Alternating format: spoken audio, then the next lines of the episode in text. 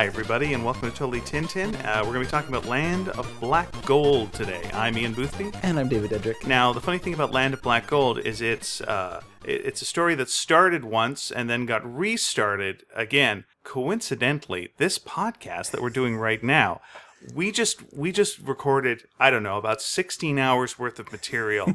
uh, at which point, uh, my partner, why don't you introduce yourself? Uh, my is David Dedrick. There you go, David Dedrick. Uh, he uh, looked at the computer and went, "Should this be on?"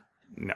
So it uh, it was not on. It didn't record. Uh, It was on. It's just I forgot to change the driver. it was just Minecraft was uh, Mm-hmm. playing on there. Dave's addicted to Minecraft, loves the game.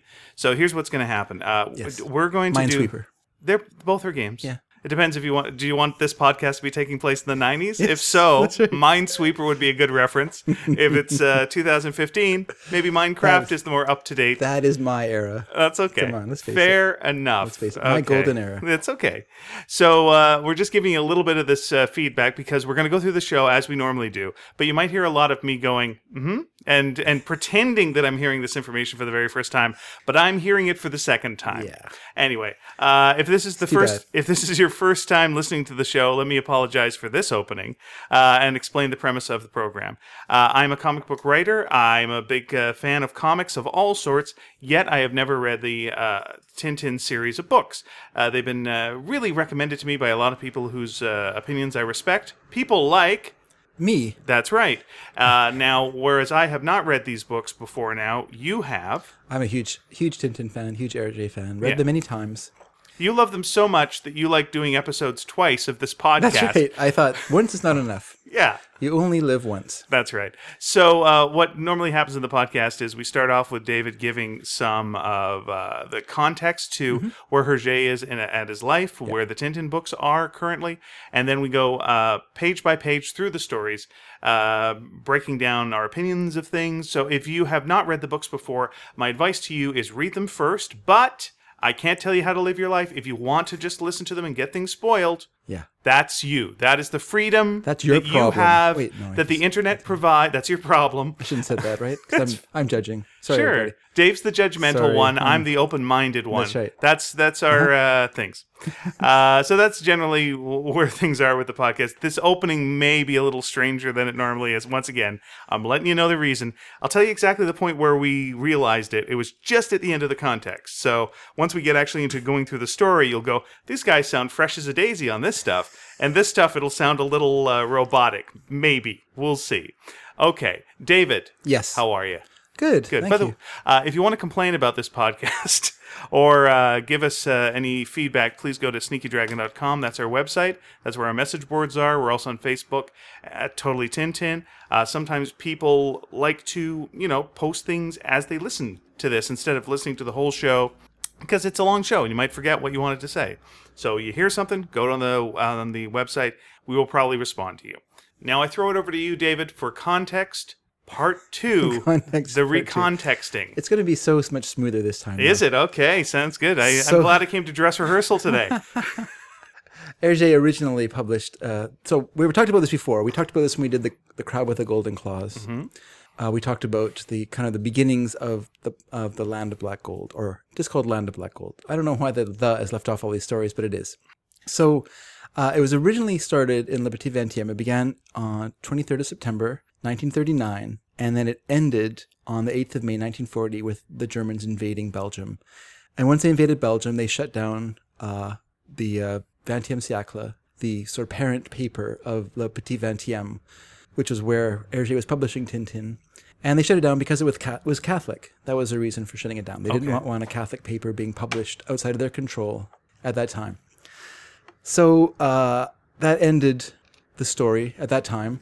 It ended with um, well, we'll talk about that a little bit how it ended, but the so the original story involved German sabotage uh, of Allied oil reserves. That's basically how the story was going. And that story isn't going to go over well during World War II. Exactly, yeah, because you know, See if you guys can all figure out why that would be. so yeah, because it was played out against this back kind of backdrop of of this sort of na- international tension. All these countries are all feeling very tense because Germany is getting very bristly. right. And so uh, you know, it's it's not explicit in the story that it's Germany, but we have this sort of stand-in of Doctor Mueller, the doctor that we saw in uh, the Black Island. Okay. And so it's interesting to me because he's changed. Like in the Black Island, he's kind of this portly doctor, this portly uh, head of a lunatic asylum with this sort of uh, goatee. And suddenly he becomes, in this book, he's this kind of rugged, uh, horse riding Lawrence of Arabia type desert raider, you know, attacking oil, uh, you know, oil uh, pipes. And it seems strange. It's a strange change, you know. Uh, and he's much more kind of, you know, Yeah, why not make and- up a new character for Yeah. that? Yeah. But, but I, interesting. yeah, that could you could say that a lot in Tintin Tintin stories. Why didn't Hergé make up a new character? But I think he liked to bring characters back. I think he liked that element. Which Mm-hmm. but is, if you bring a character back and you make them so different, Yeah. it seems a strange thing to yeah, do. it, yeah. it does. So now, if he'd completed this original story in Le Petit Vingtième, it's interesting because he would have made a trilogy of stories that dealt with uh, attempts to destabilize European democracy. So someone unnamed, some unnamed country is working against European democracy in these stories. So we have the Black Island with its counterfeit money, so destabilizing the financial system of Europe, uh, led by a German doctor. We have uh, the King Ottokar scepter with the you know attempted political coup, the annexation of uh, of Sil- Syldavia, uh, run by someone named Müsstler uh, from a country that sounds very much like a German country. In fact, they fly Heinkels or Yeah. Messerschmitts, depending which story you look at. It's a real Hilter type situation. Yes, that's yeah. right. Who is this? And then finally, we have a story that would have been about the sabotage of the oil reserves Mm-hmm. for the Allied powers. Once again, uh, under the control or you know being masterminded by a German Dr. Mueller again. And I think that's one reason why he brought him back, is he wanted to have a familiar character who was German to still be carrying out his nefarious plots. And you know, since he escaped in the Black Island, bring him back for for this story. Um, so you know, obviously Hergé, you know, he's an artist, he's a creative person. He's can pick up vibrations, you know, and stuff like that.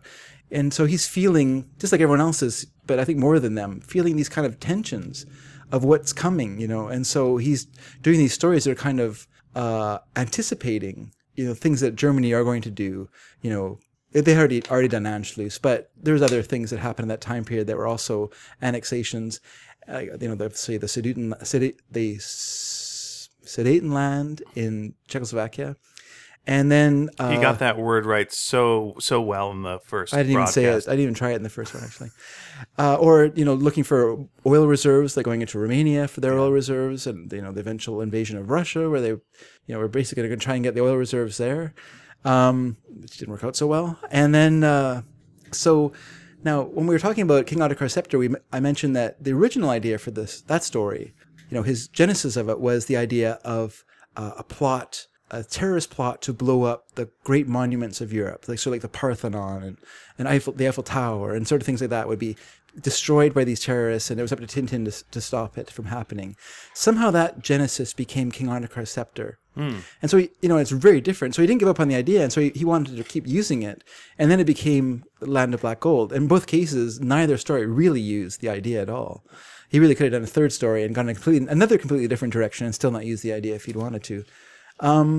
So after Hergé, you know, after the Germans invaded and Hergé left with, you know, every other Belgian person who could leave and went to France, and then they he returned, of course, because the king requested that Belgian citizens come back and be Belgians and and continue as you know uh, to try and sustain Belgium during this period.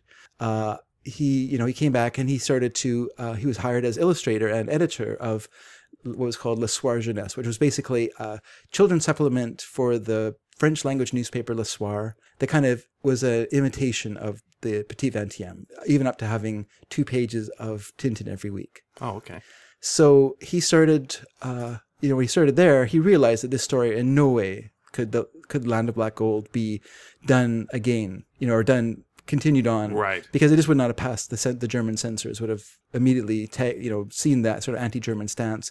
Although they didn't see Ki- in King Ottokar's Scepter, that book was never banned during the time that it was, you know, Belgium was under uh, German control. Uh, the Tintin in America and the Black Island were both uh, for a time not published because they were you know American and British Right. you know at, so that was the problem but the other books just seemed to you know which shows censors are dumb I guess is the the lesson there so now now the original version ended around page 27 of the color version. If you look at page 27 of the color version, there's a scene of uh, of um, Mueller pointing a gun at, at Tintin, the unconscious Tintin. That was the final frame that was ever published in Tintin. There were two more pages that were done, but they were not published. The, the newspaper was closed before they could be published. He had got them ready because at that time he was kind of traveling back and forth from the army and also doing illustrations for for the Petit Vingtième, and so he had worked ahead a uh, week. So now, in the Le Petit Vingtième version, uh, what happens? So we we start again with uh, we start again with um, uh, Bab Babelair, the sheik. He has Tintin in the desert. Tintin faints, and they decide they're just going to leave him there. And so he's just untied and left laying in the sand, and they ride off.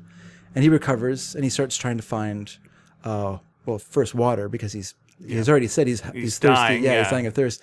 And so now in the Le Petit Vingtième version, there's kind of this a little bit of business where he stumbles over an umbrella and he uses it. Uh, he it's like a, a skeleton of an umbrella laying in the sand. I'm going to bet it's a parasol because bringing an umbrella to the desert doesn't make sense. Bring a parasol Okay, to block the heat. Sure, Probably go. does. It's probably a parasol then. Thank you for that correction. You're welcome. I didn't do it the last time. Thank you for giving me a second chance. My pleasure. This has all been worth it to do this all over again. Uh, so he took he takes some like of the skeleton of the of the frame and he makes it into a dowsing rod and starts looking for water that way. So there's a little bit of business where he finds what he thinks is water and turns out to be like uh, polluted with with gas right. or oil or whatever. He says petrol, but I would imagine be oil. But anyway, and then uh, he is walking along and it smacks him in the face, and then he realizes it's under his feet, and so they he and Snowy dig down, and the water comes spurting out like a, it's Old Faithful.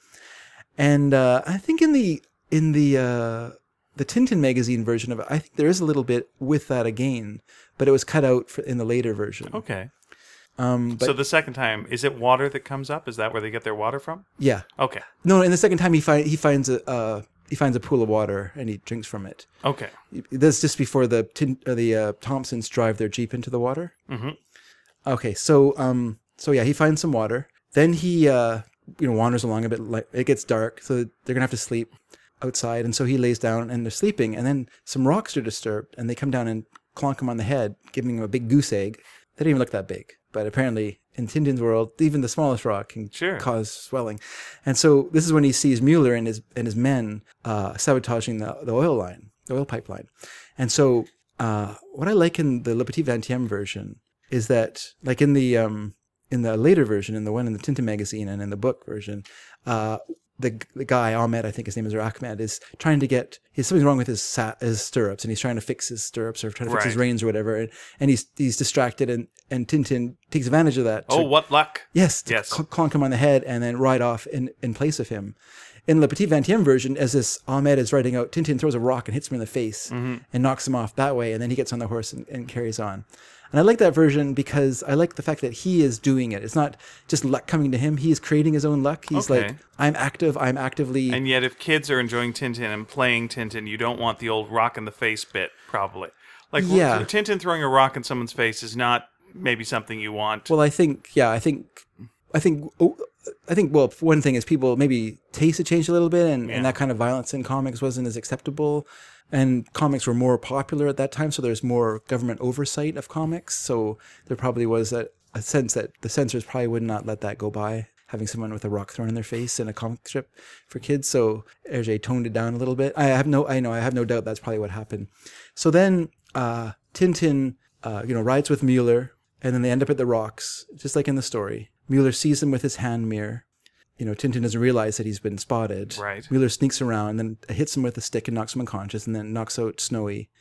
And now in the Le Petit Vingtième version, he first he's going to shoot him. Then he sees this big sandstorm coming. He says, "I'll just leave him for the sandstorm." So he ties up uh, Tintin and just leaves him. And so the next panel, Tintin is uh, trying to like.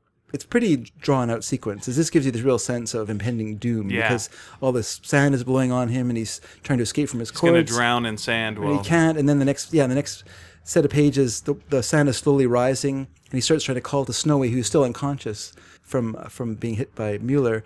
And the very final panel is is uh, Tintin with the sand up to his chin, calling for Snowy, and that was the last panel, last page drawn for that version of of uh, Land of Black Gold. and it's pretty effective. I think it's really an effective Yeah. sequence. Is there a way of putting that page up on uh, on our page? Yes, and what's interesting is um, what's interesting is in that story as well. The Thompsons, uh, they are driving through the desert looking for Bab El Ehr to get their five thousand dollar or five thousand pound Pound reward, reward, yeah. and uh, it's in this section that they fall asleep. So in the other book, Tintin's with them, and they fall asleep and smash into the mosque and get arrested. In the, in the original version, they're by themselves uh, before Tintin meets Mueller, and they smash through the mosque wall, get arrested or thrown in jail. So they're not going to rescue Tintin this time. So I wonder what Hmm. Hergé's plan was, how he was going to be rescued. Was it going to be Snowy coming to his rescue, digging him out? Well, Snowy was not uh, in bad shape. He Snowy was not getting covered by the sand Yeah, in the same way because he's- blocked by the of the rocks. rocks, yeah, yeah. it feels like a real Snowy rescue situation because I can't think of anyone else that would uh, be available. Yeah, yeah. So that was the end of it. You know, the Germans came. There's just no way it could be continued. So Hergé, you know, rather than continue, he started the more politically neutral or just generally neutral stories: the Crab with the Golden Claws and Shooting Star, the two unicorn stories, and then the the Seven Crystal Balls and Prisoner of the Sun. All those stories are very fantastic. They exist in a world outside of outside of reality. Yeah, there's, no sense of the world. As as I was saying in the last one, I, I was kind of bothered by magic showing up at the But end. But even without the magic, there's no sense there's a war going on. There's Mm-hmm. no sense of ration. There's no sense of, is this trip necessary for you to fly all the way to South America right. in order to, you know what I mean? So there's no sense that, you know, there's any kind of disturbance in public transportation and that you can just get on a boat and, you know, go across the ocean. There's no U-boats blowing up things. There's, you know, there's just no sense that in any way that there's a, there's a it's pirates and mummies. Yeah. Pirates and mummies. Yeah. Exactly. There's a world in crisis, but that it doesn't exist. So uh, now, eight years later, Mhm. Hergé had finished Prisoner of the Sun, and it had been a very difficult birth. He had, you know, suffered from depression. He had left several times. He'd had a he'd had a couple of affairs. He had, uh, you know, just been generally just miserable through all of it. Came out the other side of that. He needed a break. So he took about a three months break, and while he was doing that, uh, the Tintin magazine republished an older story that ran in Le Petit Vingtième called Popol and Virginie Out West. And it's kind of a funny animal story about a guy going like a trader, like a, you know, to open a store in the Out West. And, and so that was recolored and just ran in, in place of Tintin for, for three months. So it was at this time that Hergé started to seriously think about having Tintin go to the moon. That was kind of we thought this would be a good next story. This would be mm-hmm. kind of the next stage. And also he thought of it as a double double a two parter, just the same way the last two the two series had been two part series. But his wife Germaine and his his assistant Marcel Dehaye, they said, you know what? Let's not do that right now. How about you take this story that you've already mostly finished, that you've already have like kind of a general plan for, and do that one instead. You're not going to have to do much drawing on it or as much drawing on it. And, you know, it's going to give you a nice break. You're still producing Tintin, but you're not going to have to, uh, you know, think of a whole new Tintin, do all the research for this, this moon expedition and everything else. You're just going to be able to, you know, draw a story that you already kind of have a handle on. And so Hergé said, okay, that's, I guess that sounded like a good plan to him. And so, um, you know, he just, the thing was at this time, he really did not want to, he was out of love with Tintin. Tintin, I think to him was representative of Belgium. And I think he was out of love with Belgium. Okay. He was just out of love with his former life. And Hergé was part of, or Tintin was part of that life. And, you know, he was suffering from these psychosomatic attacks of sinusitis and eczema and boils, but only on his drawing hand, you know. You know, so really, it just feels like, you know, all his, his inner stress is coming out of him in this, in these kind of visible, you know, illnesses, these and uh, but you know he felt this weird debt. I shouldn't say it's weird. He felt a real debt to to uh, Raymond Leblanc, Leblanc, who the owner of Tintin magazine, who had you know kind of rescued Hergé from from oblivion. You know he was he was nowhere. He was he was recovering. He was recoloring old stories. Yeah. He was trying to get a kind of a foothold in doing new comics, but under a pseudonym because he couldn't publish under his own name and his really his career was kind of over at that point. And then Raymond LeBlanc came into his life and made him, you know, made it possible for him to be an artist again, made it possible for him to be a creative person again. And then I think also he felt this incredible, uh, the popularity of Tintin was very important to him, and it was important for his ego, and they're kind of inextricably linked together. you know, and so you can't overestimate, overstate that that self image that he had, how important Tintin was to his own self image, you know, and the main reason why he would never share credit, no matter how much it was due to other people for their contributions to the stories or the art. He would not. He was very greedy about his credit to his his individual view of you know viewpoint of Tintin, and I understand that you know because you know it was really his baby, you know, his Yeah. his creation. Well, when you're saying yeah, when you're saying greedy, it's uh, I don't mean to make it sound like a negative, But it's sort of like, mean- uh, listen, would you mind? Uh, I was helping out with raising your kid. Do you mind if I put my name on your kid as well? Mind if I just slip my name? Like, just uh, your name is the last name for your kid, but I'm just going to put it right. Well, hyphenated, right? So now your uh, son is going to be called, you know, Smith Jones. Is that okay with you if I just slip that in there? No, of course it's not. No. no, that's my kid. no, no, you under, we understand how you yeah, felt. you're helping me raise him. I understand that. That's great, but Mm-hmm. It's my kid. Yeah. So um, now the original framework of the story, the idea of Germans uh, sabotaging oil reserves, that's going to go out the door because it just wasn't really timely anymore. There are senses of it in the story, like there's a lot of reference to up, impending war and stuff like that. So you that you know those are elements that were kept from the original story, but the German element is is completely removed. So basically, he kept pages one to six and 19 to 27 and redrew from 7 to 18. Okay. So those pages were new. Now he needed a conflict, and so what he did was uh, he kind of looked around and said, "Well, what's happening in the same area where you know I'm already where the story's already taking place?" And so he decided he was going to set it in the British Mandate of Palestine, where there was the Arab-Jewish conflict, and the British were there, and so he felt like that was sort of an interesting area that had a kind of had a kind of a an element in it that would allow for the story to take place, you know, sort of a Wild West almost, where there's not complete control of what's happening. And so at that time, um, what happened is that after World War One, basically, the League of Nations divided the Ottoman Empire up, it kind of dismantled it to to take, you know, just to neuter it, the same way they neutered Germany after World War Right. One. And so various uh, pieces of the of the Ottoman Empire were, were handed out to various European countries, and Britain. Uh, one of their one of their little plums was to get uh, the, this area, the, the mandate of Palestine.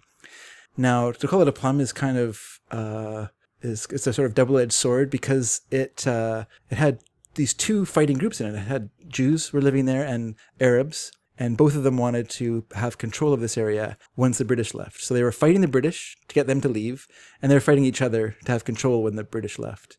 And so you had uh, you know Palestinian, let's call them paramilitary organizations. Some might call them terror group, terrorist groups. You had uh, Jewish paramilitary organizations. Some might call them terror groups. Irgun and Stern are also known as Lehi. Um, they, you know, were actual terrorist organizations that were killing British people, that were, you know, massacring Palestinians or Arab people. There's there was no Palestine yet, so there's no Palestinians per se, Right. but there's Arabs, and so um, you know, it was bad on both sides. You know, it was this general out and out war against, you know, but not everyone, but just it's the two groups. Kind of picture it how it is now, I guess. Yeah. You know, with the Gaza, you know, um, that not everyone is trying to kill each other, but there's enough that it makes. That's a, usually makes how you can you describe the past. Is like, how's the past there? Uh, what's it like now? Yeah, that's pretty much the way you can describe it. Yeah. pretty much. And so, you know, I don't think he was. I don't think he wanted to get into deeply into the politics of it. I think he just kind of thought it was an interesting setting for the story. So now in the in the uh, magazine version and in the the original book, the way it goes is uh, so we have Tintin on the boat, and instead of Arab uh, soldiers coming on the boat, it's British naval officer or naval uh, British. I don't know what you call them, naval guards, something like that. All right. Police, naval police, whatever. Sure. They come on the ship, they search, they find the Thompsons, uh, you know, they find the whatever in there, the heroin or whatever It's in their heroin. suitcase. Yeah.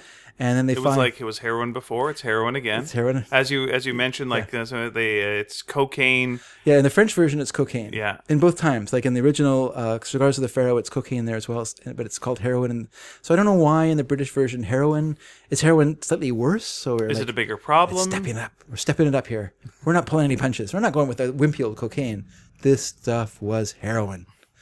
Uh, and so they find it, you know, conveniently hidden behind a little thing. And you know, I think that Tintin by this time had learned to search the nooks and crannies in his quarters when he gets onto a ship to find the uh the. Here's the, another uh, thing. Maybe make Snowy a drug sniffing dog. There you Maybe uh, sniff around a little bit. That would be helpful too. So uh, he is uh, taken. He's arrested, taken off the ship.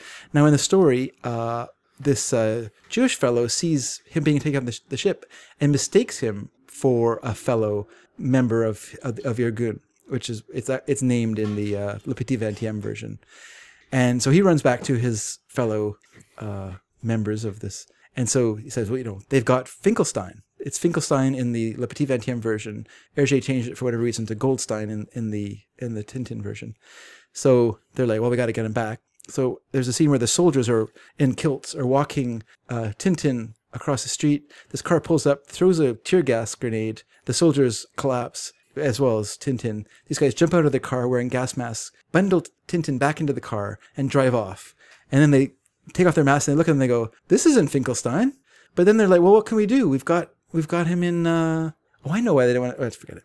I know. No, what, what is it? Oh, I was gonna make a dumb joke that they didn't want to keep advertising for Ken Finkelstein, so they didn't want to. It's so obscure. I don't know why I would think of it. But anyway, uh, Everyone was wondering. Ken Finkelstein, best known for uh, well, in Canada he does sitcoms, kind of artsy sitcoms. Also, is the director and writer of Airplane Two. oh, Yes. Uh, so then, um, the not good one. That's what most people say. So then, uh, so they decide, well, we're just going to take him back to headquarters anyway. So they're driving along, and then they find this kind of makeshift roadblock.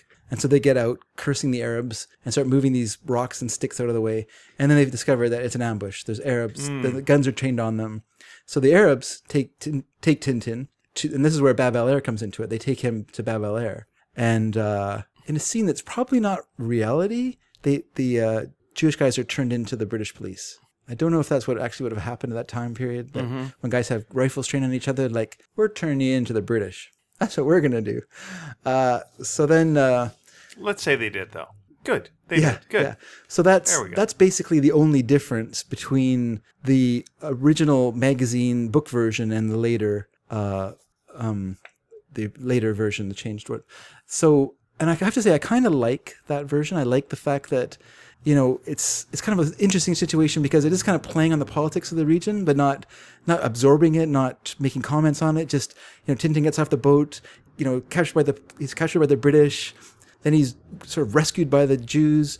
Then he's, uh, you know, then he's, I guess, rescued by the Arabs. And then finally, you know, he ends up in the desert. And then, da, da, da. so it has this kind of weird hot potato element to it where he's just kind of past the Tintin until, you know, finally ends up by himself. And I just kind of like that sequence. Whereas in the later one, although it makes more sense in terms of a region, the later story, uh, I think it's kind of dull how they get him to from. It doesn't really make sense why they just throw a tear tear gas thing and capture him in the streets from the air. It doesn't make sense, really, Okay. Uh, to me, as much as it does in the other version where because one terrorist organization trying to rescue one of their members from the British, you know that makes more sense. And some guy who's a gun runner they think can give them guns. Anyone can give you guns. Why are you going to draw attention to yourself by stealing them from the from the police and making it even hotter for yourself? Right. It doesn't make sense. But it does make sense in terms of the region. Like if you think about Palestine or Israel, there's no oil in that area. So where is the oil That is weird. Yeah. that everyone's fighting over? And then These are so well researched normally. So yeah, it's an odd and, thing. and where's the desert? Yeah. Where's the desert? There's no desert around Israel, around Palestine. There's no desert in that region. And then where's the emirate? There's no emirate in that region either. So when they start, when they finally get to the emir and his his brat, bratty son, where are those people from? Like, where is this area? Do they like f- drive all the way to Yemen or all the way to Saudi Arabia? Or So you're saying the story makes no sense. So you're saying we shouldn't go over it now. Oh no, it makes more sense in the later version when he changed it to being all into Khemed Oh, very and it being okay, an actual like Arab state. So better now. That well, I like the Jewish. I like that kidnapping kind of stuff. I think that's fun. But in terms of like location, it doesn't make a whole Okay. like a whole lot of sense. But then again, if it was being read by kids, I doubt any kid's gonna go like, "Hey, wait a minute, there's no oil in Israel." That's not the like the last thing you're gonna think when you're reading a story. That's a smart kid. You're gonna be thinking, Unless he's from Israel, in which case yeah, he probably would know that Yeah. exactly. Maybe that's the thing. So um, what happened was is that uh, oh, and the other thing that's interesting in the story is that uh, Hergé had to integrate Haddock and calculus into the story. They did not exist in the original story. They did not exist at all. They didn't. Haddock wasn't introduced until the crab with the golden claws, and calculus much later. So so he had to kind of integrate them, and so I think it's cleverly done. They are shoehorned in. Yeah. I will never den- deny that. Yeah. Uh, Look who's here. Yeah. I gotta go and I'm being mobilized. Right. I'm leaving. And Goodbye. again, uh, let me just say, I want to, uh, when you're done, I want to go over a theory of mine about haddock. So Okay. when we get to there. Okay. Yeah.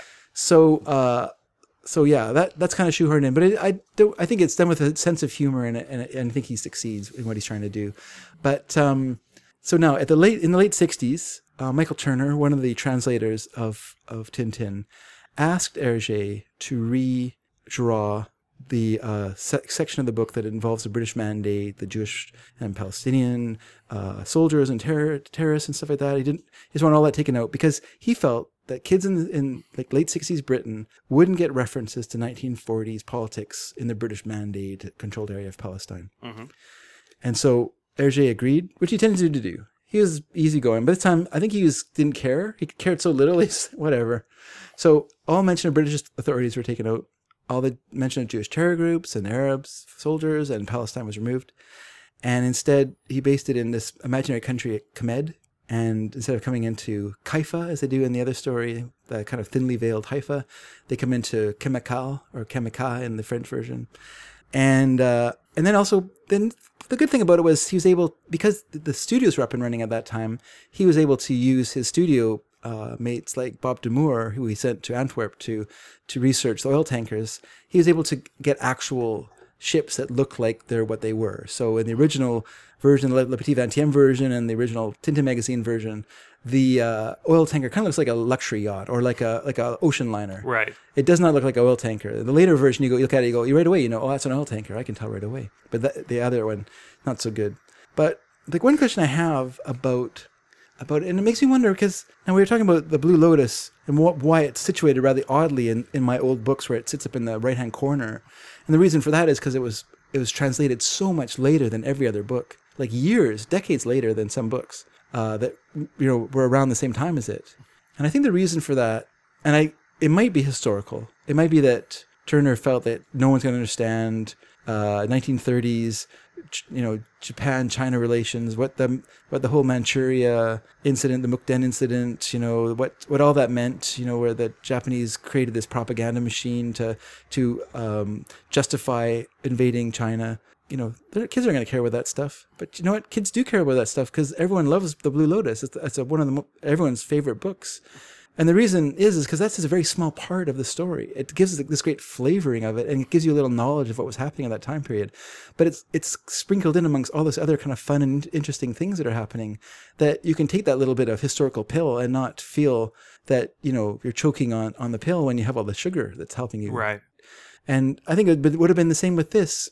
And I think what it actually was is that the British at this time did not want stories that made them look bad as British. They didn't want British kids reading stories about British soldiers fighting the the, the Jews and the Arabs in this kind of a, a colonial Palestine. You know, like I think they wanted to kind of it was by that time it was very uncool that Britain had ever been an empire, and uh, so you did not, you know, no one sang "Rule Britannia," and you know, people did not celebrate their colonial heritage. That does not did not happen in the '60s, and so I think that they wanted to kind of erase that out of the past. And that and these books, and I think if they could have got Hergé to redraw the Blue Lotus, and I'm, mm-hmm. I think if they ever asked, he would have refused because it was such a deeply personal book for him because of his relationship with Chang. Chang, yeah. yeah.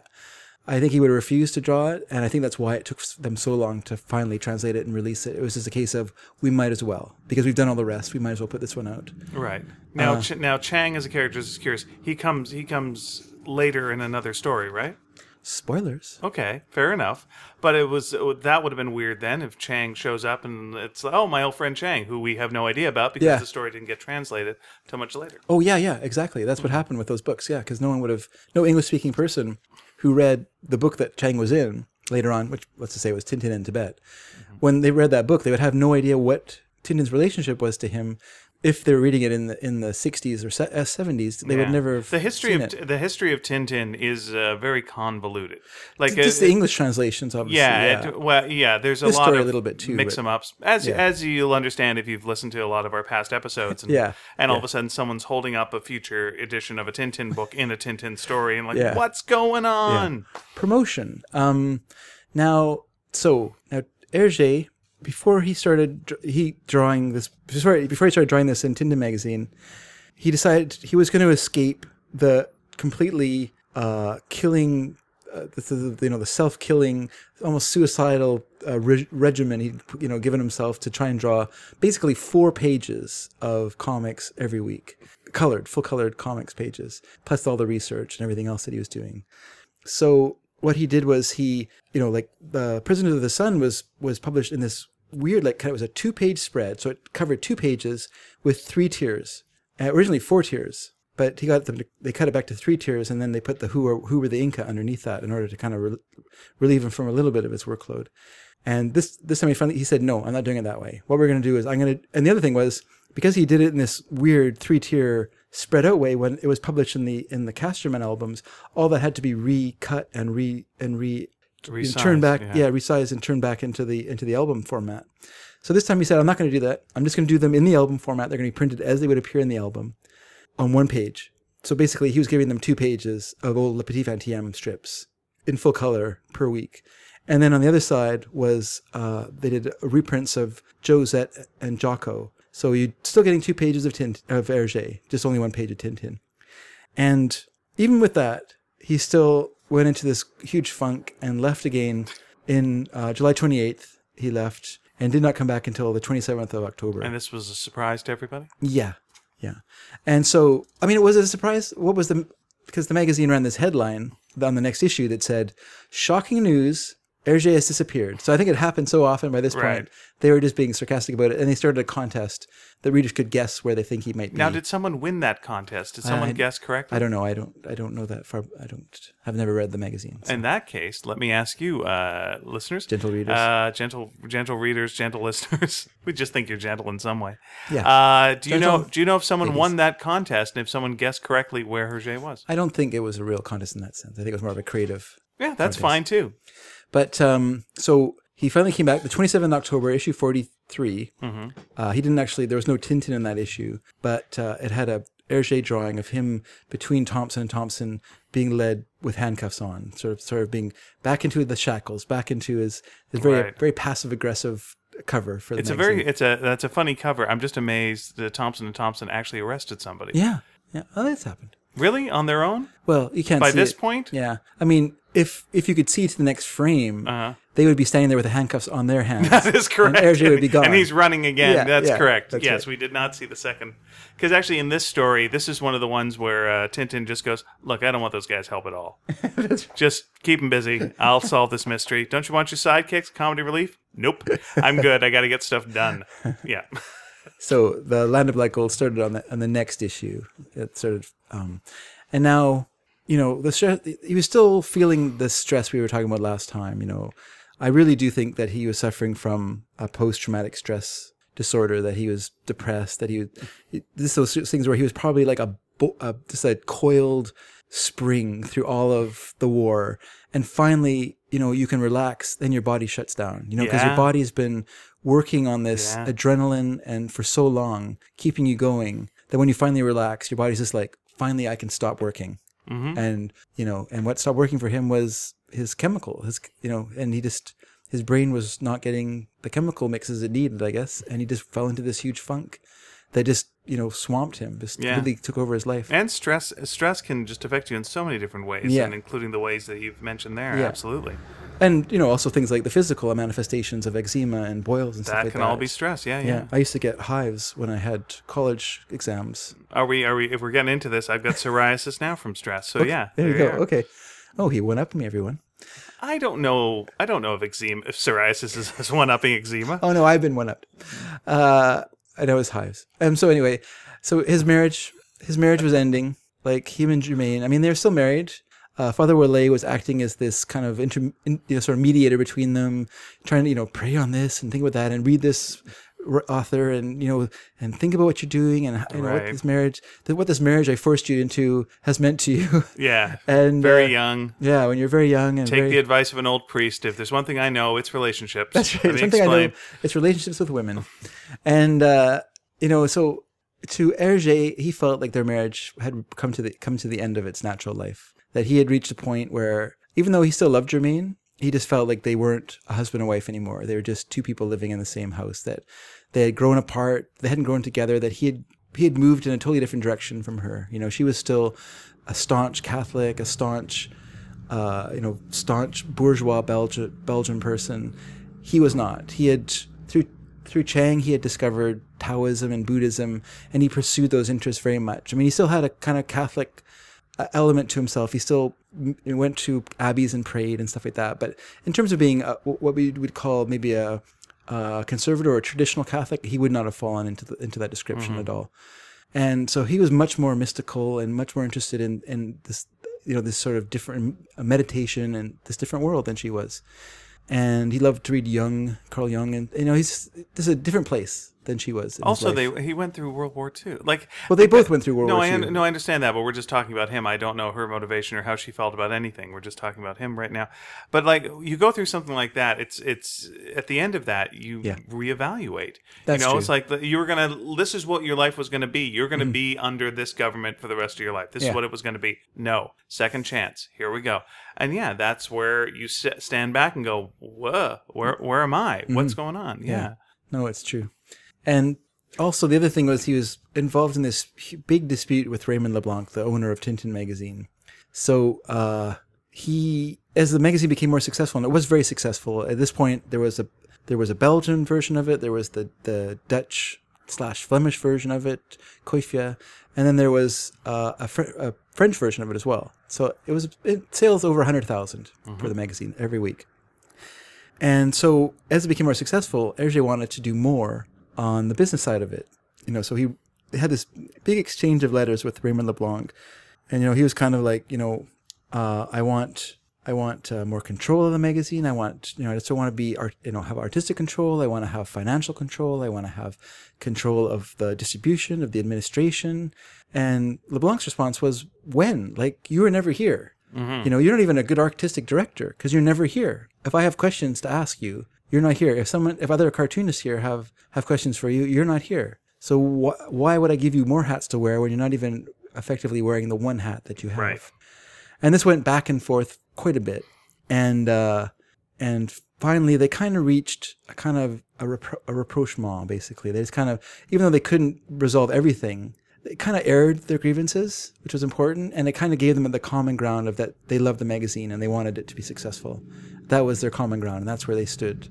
And the other conflict that Hergé had was that he felt like that the artists that were drawing for for Tintin magazine were too close in style to his, which he didn't like. He wanted to have more variety in it, and uh, whether whether people were drawing because he was giving, you know, he was advising them. He's the artistic director, so he's Right. looking at their pages and giving them advice on how to, you know, do this differently, do draw better perspective. And he was very critical, but fair. He wasn't like a, a jerk. He was just very demanding of his artists, Right. Because he was demanding of himself, and he expected the exact same. He could not stand the idea that anyone would turn in uh, a half thought out page, you know, and just kind of throw it together at the last minute because they didn't feel like working on it. But you know. it, but he thought it looked too much like his work. He But he felt that. like a lot of them, yeah, were kind of aping his style too closely. Do you think he was worried about being replaced by? by No, someone? I don't think that. I think he just felt like, you know, there can only be one Hergé. Right. it just feels like, you know, if I compare it to Marvel Comics, if you were writing for Marvel Comics in the 60s, you would try to write like Stan Lee. Yeah. You know, so you're going to try. And then, you know, if, Well, and why you would do that was because Stan Lee would like it. Stan, you would assume Stan Lee would like it. Yeah, Though uh, when yeah. you when you the thing that you know artists don't like is when you do what they do better than what they do. Yeah. At which point, all of a sudden, Hey, wait a second. yeah, it's uh, you're stealing my essence, as uh, Dane Cook would say. Don't worry, Stan. No one, no one ever did it better than you. Um, but yeah, so that's and so the final thing I want to say about um, the land of black gold. This is the last thing I'm going to say, everybody. I'm going to be quiet the rest of the show. And then we'll realize we didn't record this again, and then we'll say it one more time. if we have to do it one more time, we have to do it in French. Yes, exactly. Um, we, I should say. So uh, the final thing I want to say, what what really interests me about Land of Black Gold is I feel it's an interesting thing because it bridges this huge historical era of of Hergé's life. You know, it was started during the Le Petit Vingtième era, near the end of that, and then it bridges all the way through the post the the war during the wartime into the post-war era, and it's basically the last the last uh, story of that kind of post-war before his next era starts. Mm-hmm. And so it's this interesting bridge between this style, the style, the Petit Vingtième style, and then we're going to hit and we kind of end that's that that kind of war, that sort of during the war, post-war style of that time period is going to end now, and it's going to be a, a whole new uh, style, a whole new era is going to start for for Hergé after this book. I look forward to being with you on the journey to that. oh, Uh, I've been there already. oh, very good. Uh, now, here's my theory on Haddock. Yes. Um, Yes. Because as I was reading this story, it's mostly Tintin and Snowy. Mm-hmm. And my theory on on Haddock and uh, and the Thompsons is is this, which is if you just have Tintin and Snowy, then to, then Snowy becomes the comedy relief, and if anything's going to hurt one of them, it's going to hurt Snowy comedically. Yeah. Now you bring in Haddock. All of a sudden, Snowy doesn't get hurt. Haddock gets hurt. Yeah. He's the guy that Yes, stuff we falls on his head. Then, well, people who are listening for the first time, I listened to about 27 hours of you just talking. I'm going to say my theory No, I'm now. just saying you- you- okay, we very talked good. about it last time. So, um, now it's like you were scolding me. I was you, not- oh, sir, you do go on. I was not scolding you. Anyway, so if the sounded that way. Thompson, if the Thompson and Thompson show up, then they're the ones who are going to get hurt. Haddock won't get hurt. Yeah. Snowy won't get hurt, and there you go. Yeah. Now, in this story, Snowy gets hurt a bit until Haddock shows up, and the second Haddock shows up, Snowy's got clear sailing, and he Yeah. and Snowy's fine for the rest of the story, and Haddock just ends up uh, getting hurt. I, I, I know it. It's a theory. Uh, I, I I appreciate it as a theory. It doesn't really stand up to to. Uh, Show Reality. me in the story when uh, it does not sh- show. Show me where I'm wrong. well, I'm just thinking of uh, of Tintin. Uh, gets hurt hurt quite a bit. Mm-hmm. Oh well, he's the protagonist. That's fine. Yeah. But the uh, the comedy relief role, Yeah. as we've gone through this, is Okay. Snowy used to be the comedy relief. Yeah. He'd be the guy who would be complaining about everything. Then when Haddock shows up, Haddock's the complainer, Yeah. and you want the complainer to get hurt. Yeah. Because it's more fun when the complainer gets hurt. 'Kay. But it's even more fun when the snobs get hurt, and that's what Thompson and Thompson are. They're the snobs, and so that you want them to get hurt more than the complainer, and definitely more than the complaining you dog. feel like they're snobs? Oh yeah. Why? Well, let's get to page one and we'll see. Okay. Here we go. Oh, okay. Yeah, that's true. they are they're kind of jerks. okay. And they're well, they're, just- let's just talk they're the ones the- who are all dressed in suits and bowler hats, and so they're the hoity-toits. Yeah. they're the ones that if any if uh, Groucho was going to make fun Mm-hmm. of any of them, he would go to those stiffs and talk to them. Yeah. Before we before we start, let's He would talk- actually talk to Castafiore. let's talk about the cover That because I think the co- this cover is kind of interesting actually for two Well, it's- for two got reasons. uh, Arabic on it. That's one. Arabic on it. It's the first and only cover that features the Thompsons, Oh, is that right? and it's the first and only cover that has the villain on it. Okay, is that correct? Yes. All right, I'm looking at The all the major- covers on the, the back, major villain. and I will see. Sure, if you uh, if you do not consider the Indian chief in Tintin in Yeah, America I to don't be a villain, I don't even think though he's a he wants villain. to kill him. Nah, I don't think that's a villain. I think he's just a a patsy. Uh, it, it- the the the real uh, is Bobby Smiles. He's the real villain in that story. Okay, fair enough. All right, I'll give you that. And what's the other? What's the other reason? It's the only one the Thompsons are. Uh, it's the only cover the Thompsons are featured on. Yeah, it's it's uh, when I saw this cover, I love the surreal element of how they look. Yeah. and I was like, I was looking forward to in the whole story, like, oh boy, let's see what this is about. Yeah. and that's really like in the last like two pages. Yeah. like, and this happens. Okay, bit of a throwaway there, but fair enough. Yeah. I like how uh, Tintin, uh, sorry, uh, Snowy on the cover uh, is he's either napping or he just doesn't like the uh, dust in his eyes. I think He's got yeah. I think he's just smiling and his eyes are closed. Oh, he's having a good time. Yep. Okay, because uh, Tintin sure has a nondescript. Uh, he, I don't know how Tintin feels about this whole situation by the expression on his face. He's not scared. He's not angry. He's just, huh, you know, however you feel about it. It's a so-so cover. Okay. Uh, and, and we're back in the desert again. Uh, so, uh, starting off on page one, uh, this is where I'm thinking the Tom, Thompson and Thompson are kind of snobs. Yeah. Because they're at a gas station and, and honking their horns way too much to Yeah. get some uh, petrol. Yeah. Uh, ask for half a gallon. Uh, you know, uh, the guy goes, uh, think it'll go in. And then uh, asks, uh, he asks for a few uh, drops for his lighter, which Yes. seems like kind of, Yeah. you know, uh, to which the uh, service attendant says, "As your lordship pleases." So I think I think we've established that the general public thinks these guys are snobs. Okay. Am I right? Okay, fair enough. Uh, off they go. They certainly are officious jerks in that instance. yeah, there's no need to honk your horn No. that much. The, boss the fellow around. No. Uh, so they're all having a good time driving, uh, singing a little song, listening to Radio Luxembourg. Yeah, and I guess it's a, what's interesting about this song is that if you were reading the book when it came out, uh, reading the story when it came out in 1939, then you would have been just in the in the uh, right period for this song, which was actually a song by this guy named uh, Charles Trenet.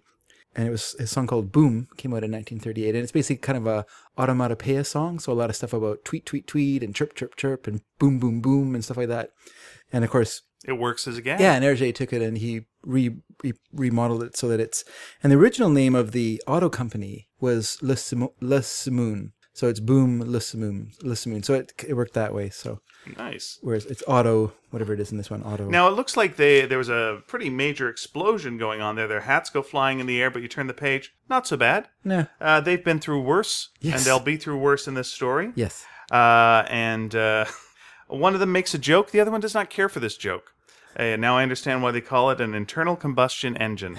Well, there's no time for cheap jokes. Really? Then you guys better both leave, that's basically your shtick. But fair enough.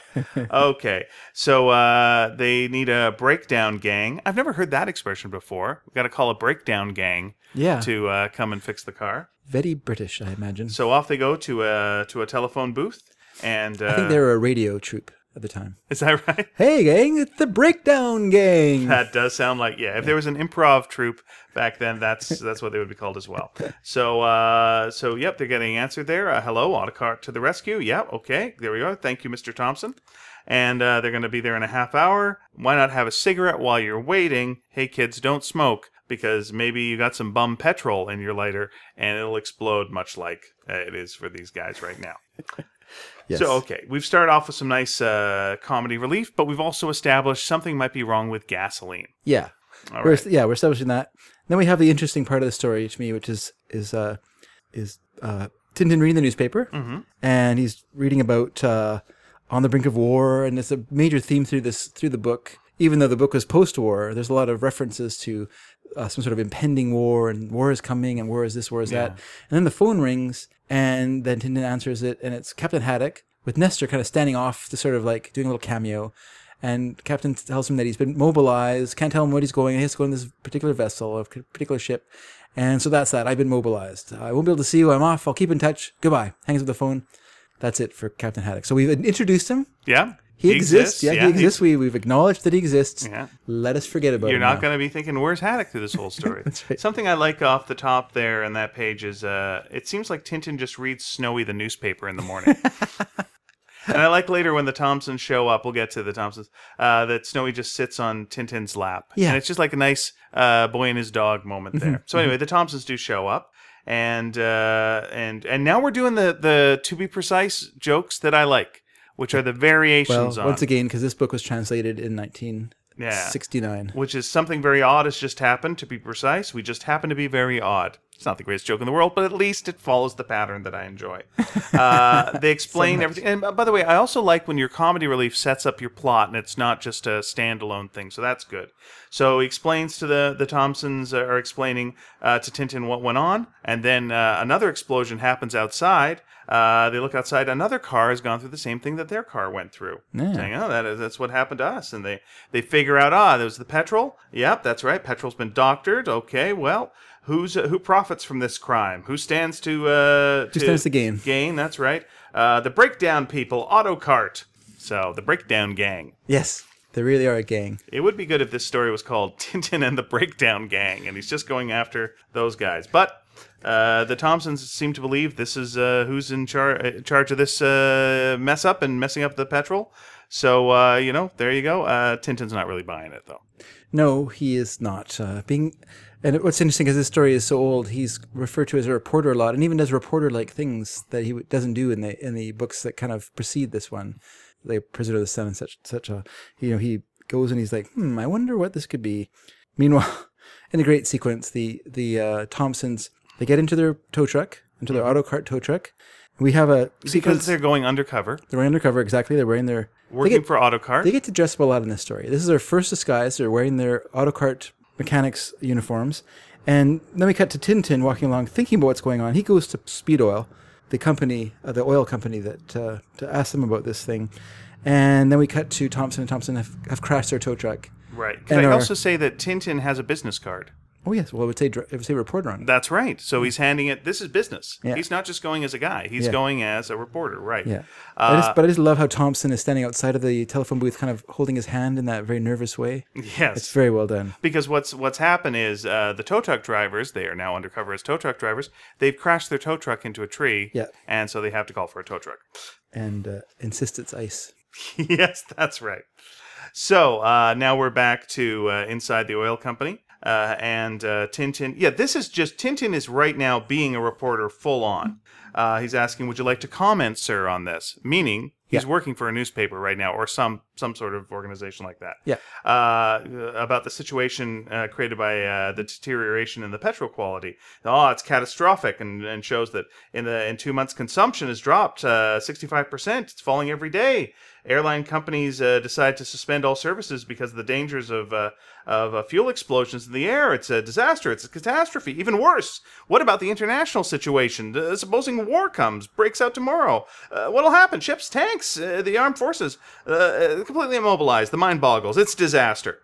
This is uh this is not the kind of thing, by the way, you say to a reporter Yeah. when you're going, How are things going with your business? We're all gonna die. this guy is not a good front man for right. this kind of you know, right. if we know anything from oil companies, it's not it's terrible. That's right. We better fire Harry Hysteria from the PR section of the co- company. Let's put him somewhere else. Yeah. But what I like is they we hear the boom, and then uh, he says, "Oh, that's our because we have a lab working on uh, working on testing this." And then we hear, you know, then he, the phone rings, he answers it, and he's like, "What? We need another research facility? What?" And then it cuts to this guy sitting, wearing, of course, the comedy tattered clothes that somehow are completely tattered, but are covering him still very, very much. It's like he's wearing a toga. That's right. And you know what? Everyone should make their clothes out of the material they make pants out of.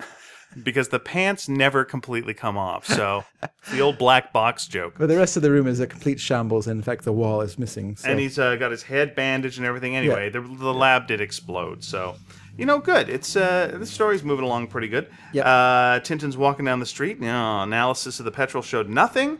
Oh boy! Then so he says to Snowy, "Tonight, uh, we'll take a little trip to see uh, some storage tanks."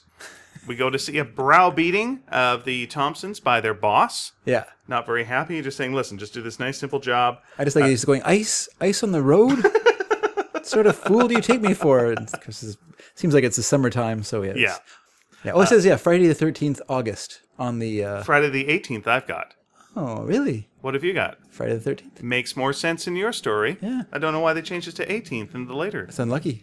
Oh, I, I, I got that. Okay.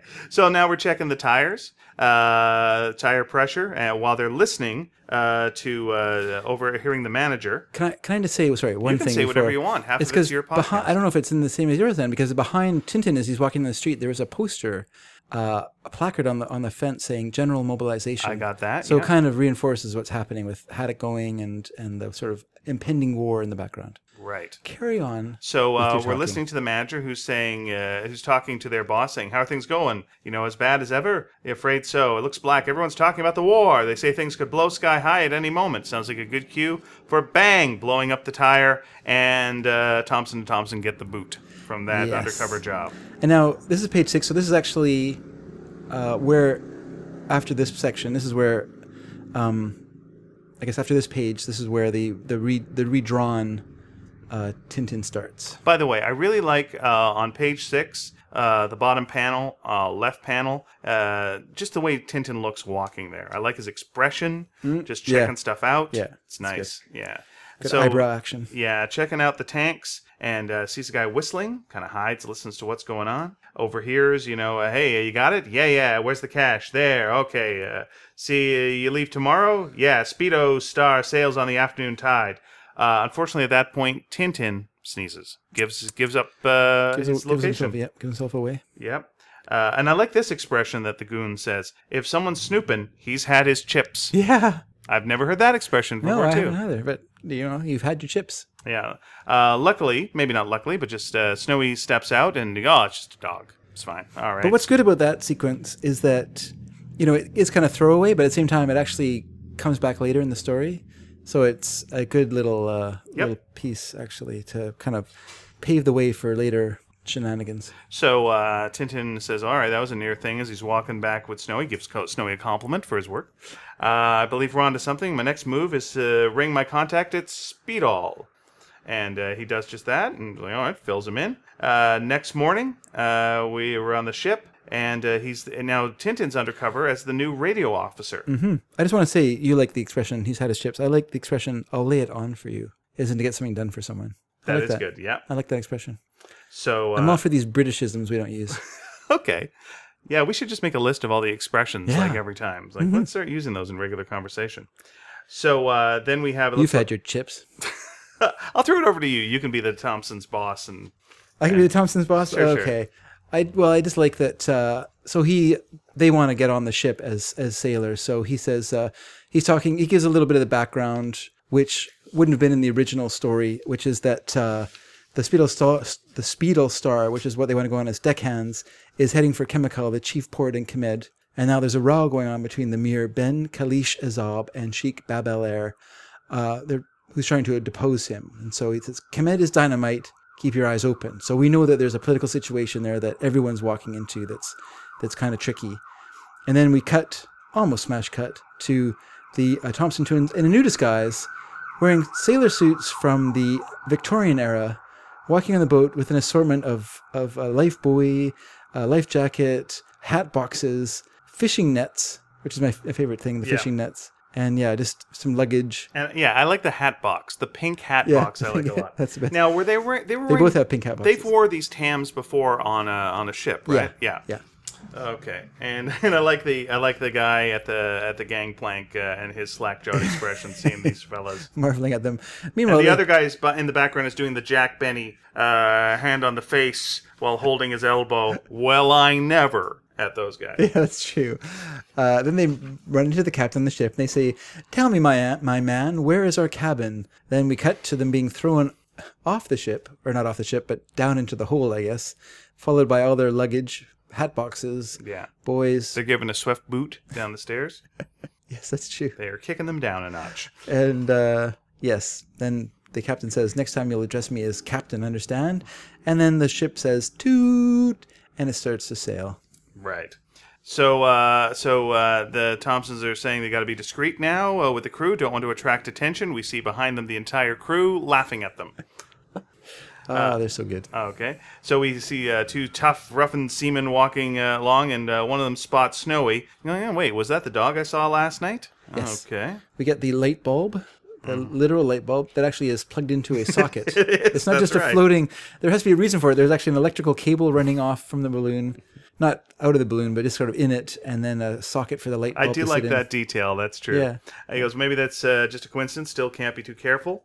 Uh, need a safer hiding place for the goods. Then notices uh, one of the Thompsons, the bottom of his shoes, recognizes those are police shoes. Yes, Uh, hobnail boots. That's right. Asks them, uh, yeah, police, yeah, and uh, special branch, you're right.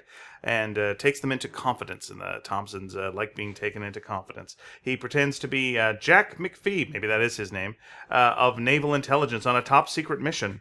Uh, I'd like you to do something for me. Take care of some secret documents. Uh, just hold on to them. Uh, so uh, someone might try to steal them. Okay? And the Thompsons are on board with that. Anything for a colleague. Then spot Snowy again. Yes, yeah. Now he begins to. Now he knows for sure. I think once he sees him there, because he immediately says, "Just wait till we reach Khemed, you and your master." Then he goes, "No, I'll fix you right now, my friend." So then we have uh, Tintin is uh, listening to the radio and talking to himself, which isn't healthy, and uh, then he wonders where Snowy's gone. Meanwhile, we see Snowy is following a bone on a string as this uh, sailor attempts to lure Snowy to his demise. And then we hear a lot of gurring and wooing and wahing, and the fellow is running away in ta- tattered clothes, as always. But this time he seems to be wearing pants under his pants. Well, you got to be smart about that. You Yeah. got to have a two set of pants. You and- gotta, you gotta. If you're a sailor, you gotta wear two pairs of pants. That's right. That's just being uh, protective. He he jumps into now. You you tell me what that's called, where you have that tube that comes up yeah, and I, loops like I think a it as noodle. the air vent. air vent. So you ju- jumps in for protection from Snowy. Snowy can take care of himself, Yes, uh, and, but he does smack. Snowy does smack does, into the air vent. he does vent. not know how to stop. He's so excited, he can't help himself. Yeah, uh, Tintin has heard this uh, ruckus, comes out shouting down the air vent. You know, uh, but then is uh, called uh, back for the captain. who's, uh, you know, hey, Sparks, trying to call up Mars. Here's a message for the company. I want to reply right away. So back Tintin goes, tapping it out. And uh, Tintin says, War, it's horrible. I can't get out of my mind. Surely to goodness, the statesmen will come to their senses. So we're not Oh yeah. yeah, yeah, that's that's gonna happen. Uh, gets a reply from the head office, goes out, hands it to the captain. All right, uh, good. Thanks, Sparky. Off goes Sparky. I think that that's a name. In, in the French version, he's just called Le Radio. oh, okay. But in this, they have a, like a nickname for any any radio operator on a ship would be called Sparky. And when, yeah, I like uh, I like Sparky as a nickname. Yeah, that's good. there's worse. Uh, also, good nickname for a great cartoonist, Sparky. That's true. So uh, goes back. Notice Hergé. that. What's that? George Sparky Remi. Sure, that's good. Uh, finds a piece of cotton wool uh, soaked in, in chloroform. Here's the thing. Yeah. Holding it up to your face, going, "That's chloroform, all right." Probably not the best idea in the world, but yeah. you know, uh, Tintin. Well, he didn't bury his face in it. no, and Tintin has been chloroformed sniff. before. He knows his way He around a so- knockout drug. He is past. He's past it. He's re- built up a resistance. And now we're going to get a series of, oh my gosh, Snowy's been killed uh, moments. The first, it sounds like Snowy's been thrown overboard, no dice, uh, just throwing some uh, garbage uh, overboard. Looks like the chef is doing that. Okay, I just want to say that this is the least offensive drawn black man we have yet to see in Tintin. Yeah. You know, it's not. It's not that weird.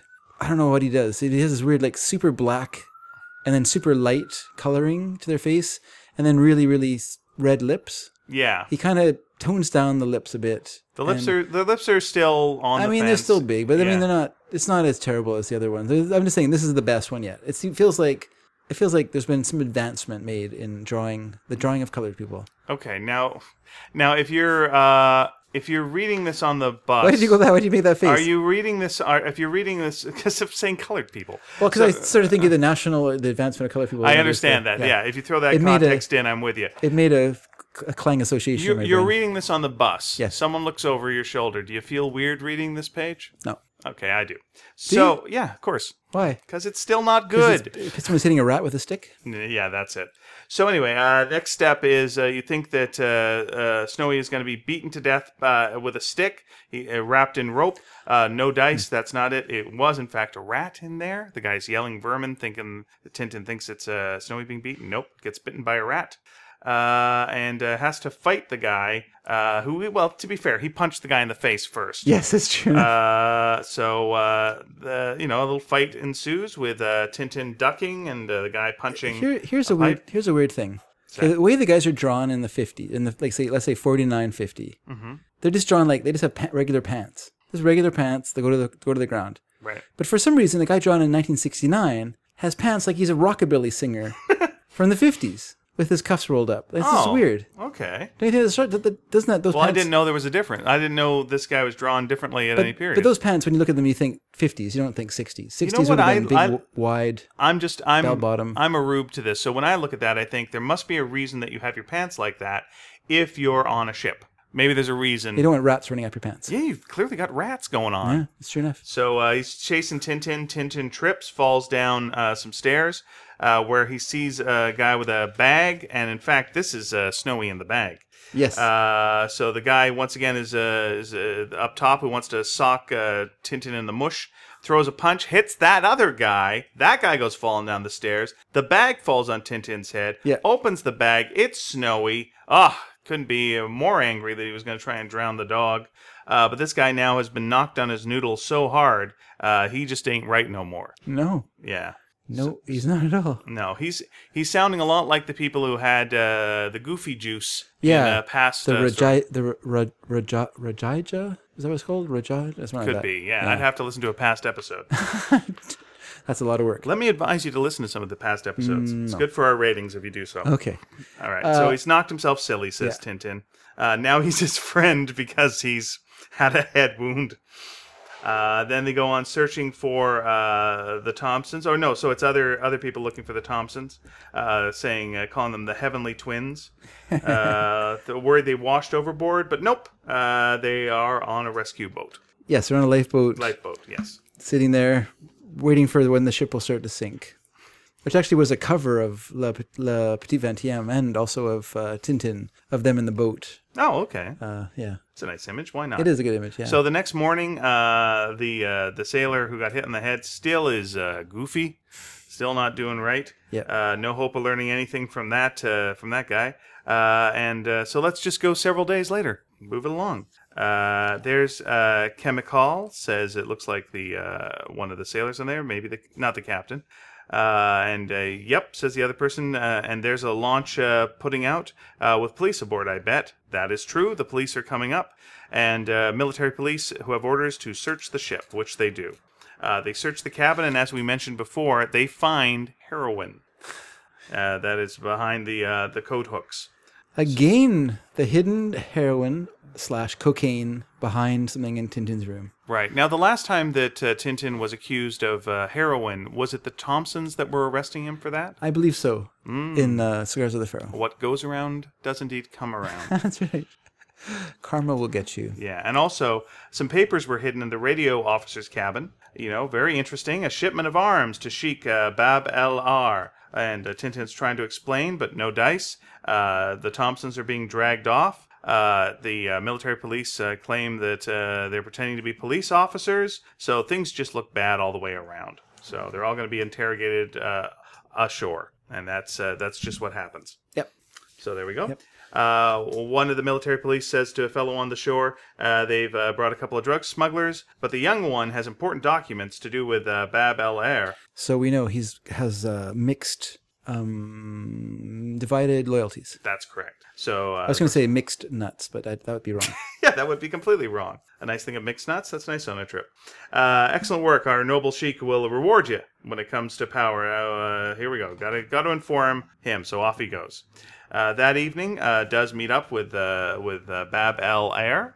Uh, tells him, uh, you know, uh, that uh, you know he's come uh, and uh, received news. Uh, the soldiers have arrested a young foreigner. Uh, one of the guards works for us. He said he found papers on the prisoner referring to referring to an important shipment of arms. Oh well, let's bring him here immediately. And this is when we get that scene you were talking about of uh, of the the gas. Yes. knocking out Tintin uh, and uh, dragging him into the car with the fellows wearing gas masks. And then we go back to the prison. Meanwhile, uh, Thompson and Thompson have had their papers checked. They're in order. They can go. Uh, and uh, they ask about Tintin. Well, he was seized by uh, Bab El Ehr's men. Uh, you now, uh, now we got to find them. That's a thankless job. They made the snatch and vanished without a trace. Still, there's a five thousand pound reward for anyone who leads us to the Sheik's hideout. yes. Now, unlike uh, Tintin, it seems like the Thompsons care about money. yes. They're willing to, uh, they're very interested in this. Yeah, they seem to have dropped right now that, like, our friend, 5,000 pounds, Yeah. and uh, off they go. Though, n- they do wait till the next morning to, to, to head off, Yeah. because uh, we're doing that. So off they go, still going 5,000 pounds reward. Here's a little bit of a change is that in the uh, original Le Petit Vingtième version, they're driving like this old 1922 Citroën 5 HP, it was called. It's just a car, just a car, kind of a, I guess, kind of a car, good, good car for like touring and stuff like that. Yeah. So this is post-war, of course, so it's been updated to a Willys, uh, 1945 Willys Jeep. So Okay, well, the Jeep seems to make sense for Yeah, the drive they're doing here. So, uh, so we're now uh, at the Sheik, and uh, Tintin's brought in. Doesn't know anything about the guns, which upsets the Sheik. Uh, you know, but Tintin has really good manners, and Mm-hmm. Tintin's manners actually serve him very well in this storyline. He knows how to talk to people. Yeah, Uh, Sheik is very upset at the person who gave him this uh, bum information. Uh, but uh, but Tintin, you know, goes, no, no, it's quite true. Some papers were found in my cabin. They didn't belong to me, though. I've no idea who put them there. And uh, Sheik says, oh, well, this was a trick to find out where I am. Okay, well, now we can't let you leave. yeah. What's interesting, there's one, one interesting thing with the name of the, the Sheikh Bab El Ehr, which of course, Babbler, Oh, did You not know. get that. You Thanks for don't explaining get that so- joke. It's the same in it's the same in the French version, and it's actually comes out of that Bruxellois, Bruxellois, Bruxellois, how we say it, dialect that that um, Hergé uh, learned from his grandmother, which is this combination of uh, Flemish and French, kind of mixed together to make kind of new words and kind of a slang tongue. And babbler, and I feel like there must be some English in it as well, because this is very a very English word, babbler, babbler. Uh, basically, it doesn't mean that; it means chatterbox in uh, in that dialect. So it's interesting just that how close it is in sound and meaning as well. So a plane is uh, going overhead, dropping Yes. leaflets down on the Sheik's camp. A. Supermarine Spitfire, He's laughing. Uh, and not updated. This was used in in in the two the uh, Tintin magazine version. And in the uh, later version, in 1971 version, in the original Le Petit Vingtième, it was a, a biplane of some some sort. Uh, his soldiers are shooting up in the air. The uh, sheik is laughing that, uh, aha, he is throwing down leaflets. None of my men can read. But then a big block of leaflets lands on his head. So a little bit of good comedy business And there. I kind of prefer this in the original. In the original version, he's like, uh, he says, you know, you know, he's like, this will not work. And he says, if any of my men are caught reading these, shoot them on the spot. You know, so and then he gets hit by the uh, bundle of, le- so I take it when they when he says that he's not laughing in the original version. no, Okay. no, he's mad. Uh, and then he's so mad that he's uh, swearing in. Uh, I wonder if he what he is saying in Arabic. I'll tell you. Please tell me. He's saying, "Damn you, you son of a dog! Damn your father! You are a Bedouin." Oh, and is it okay to say "damn you, damn you" in uh, Arabic uh, in a kid's book? That's, guess. that's fine. I guess that's fine. I like that Snowy is going such language. Don't listen to him, Tintin, even in Arabic. It's interesting because in the original, in the 1949-50 version, they just put in lettering that looked Arabic. Mm. But when they did this version, Hergé actually got someone to translate uh, some Arabic. It's not very interesting, but it's it's all actual words. We will talk about it as we go. All right. So uh, the uh, sheik is uh, saying now, all right, we're going to strike the camp at sunri- sunrise. Uh, before two days have passed, we'll be uh, we must be hidden in the mountains, and uh, Tintin's going to make a good hostage for that. Now let's cut to the the Thompsons driving through the desert, looking for that five thousand pound reward.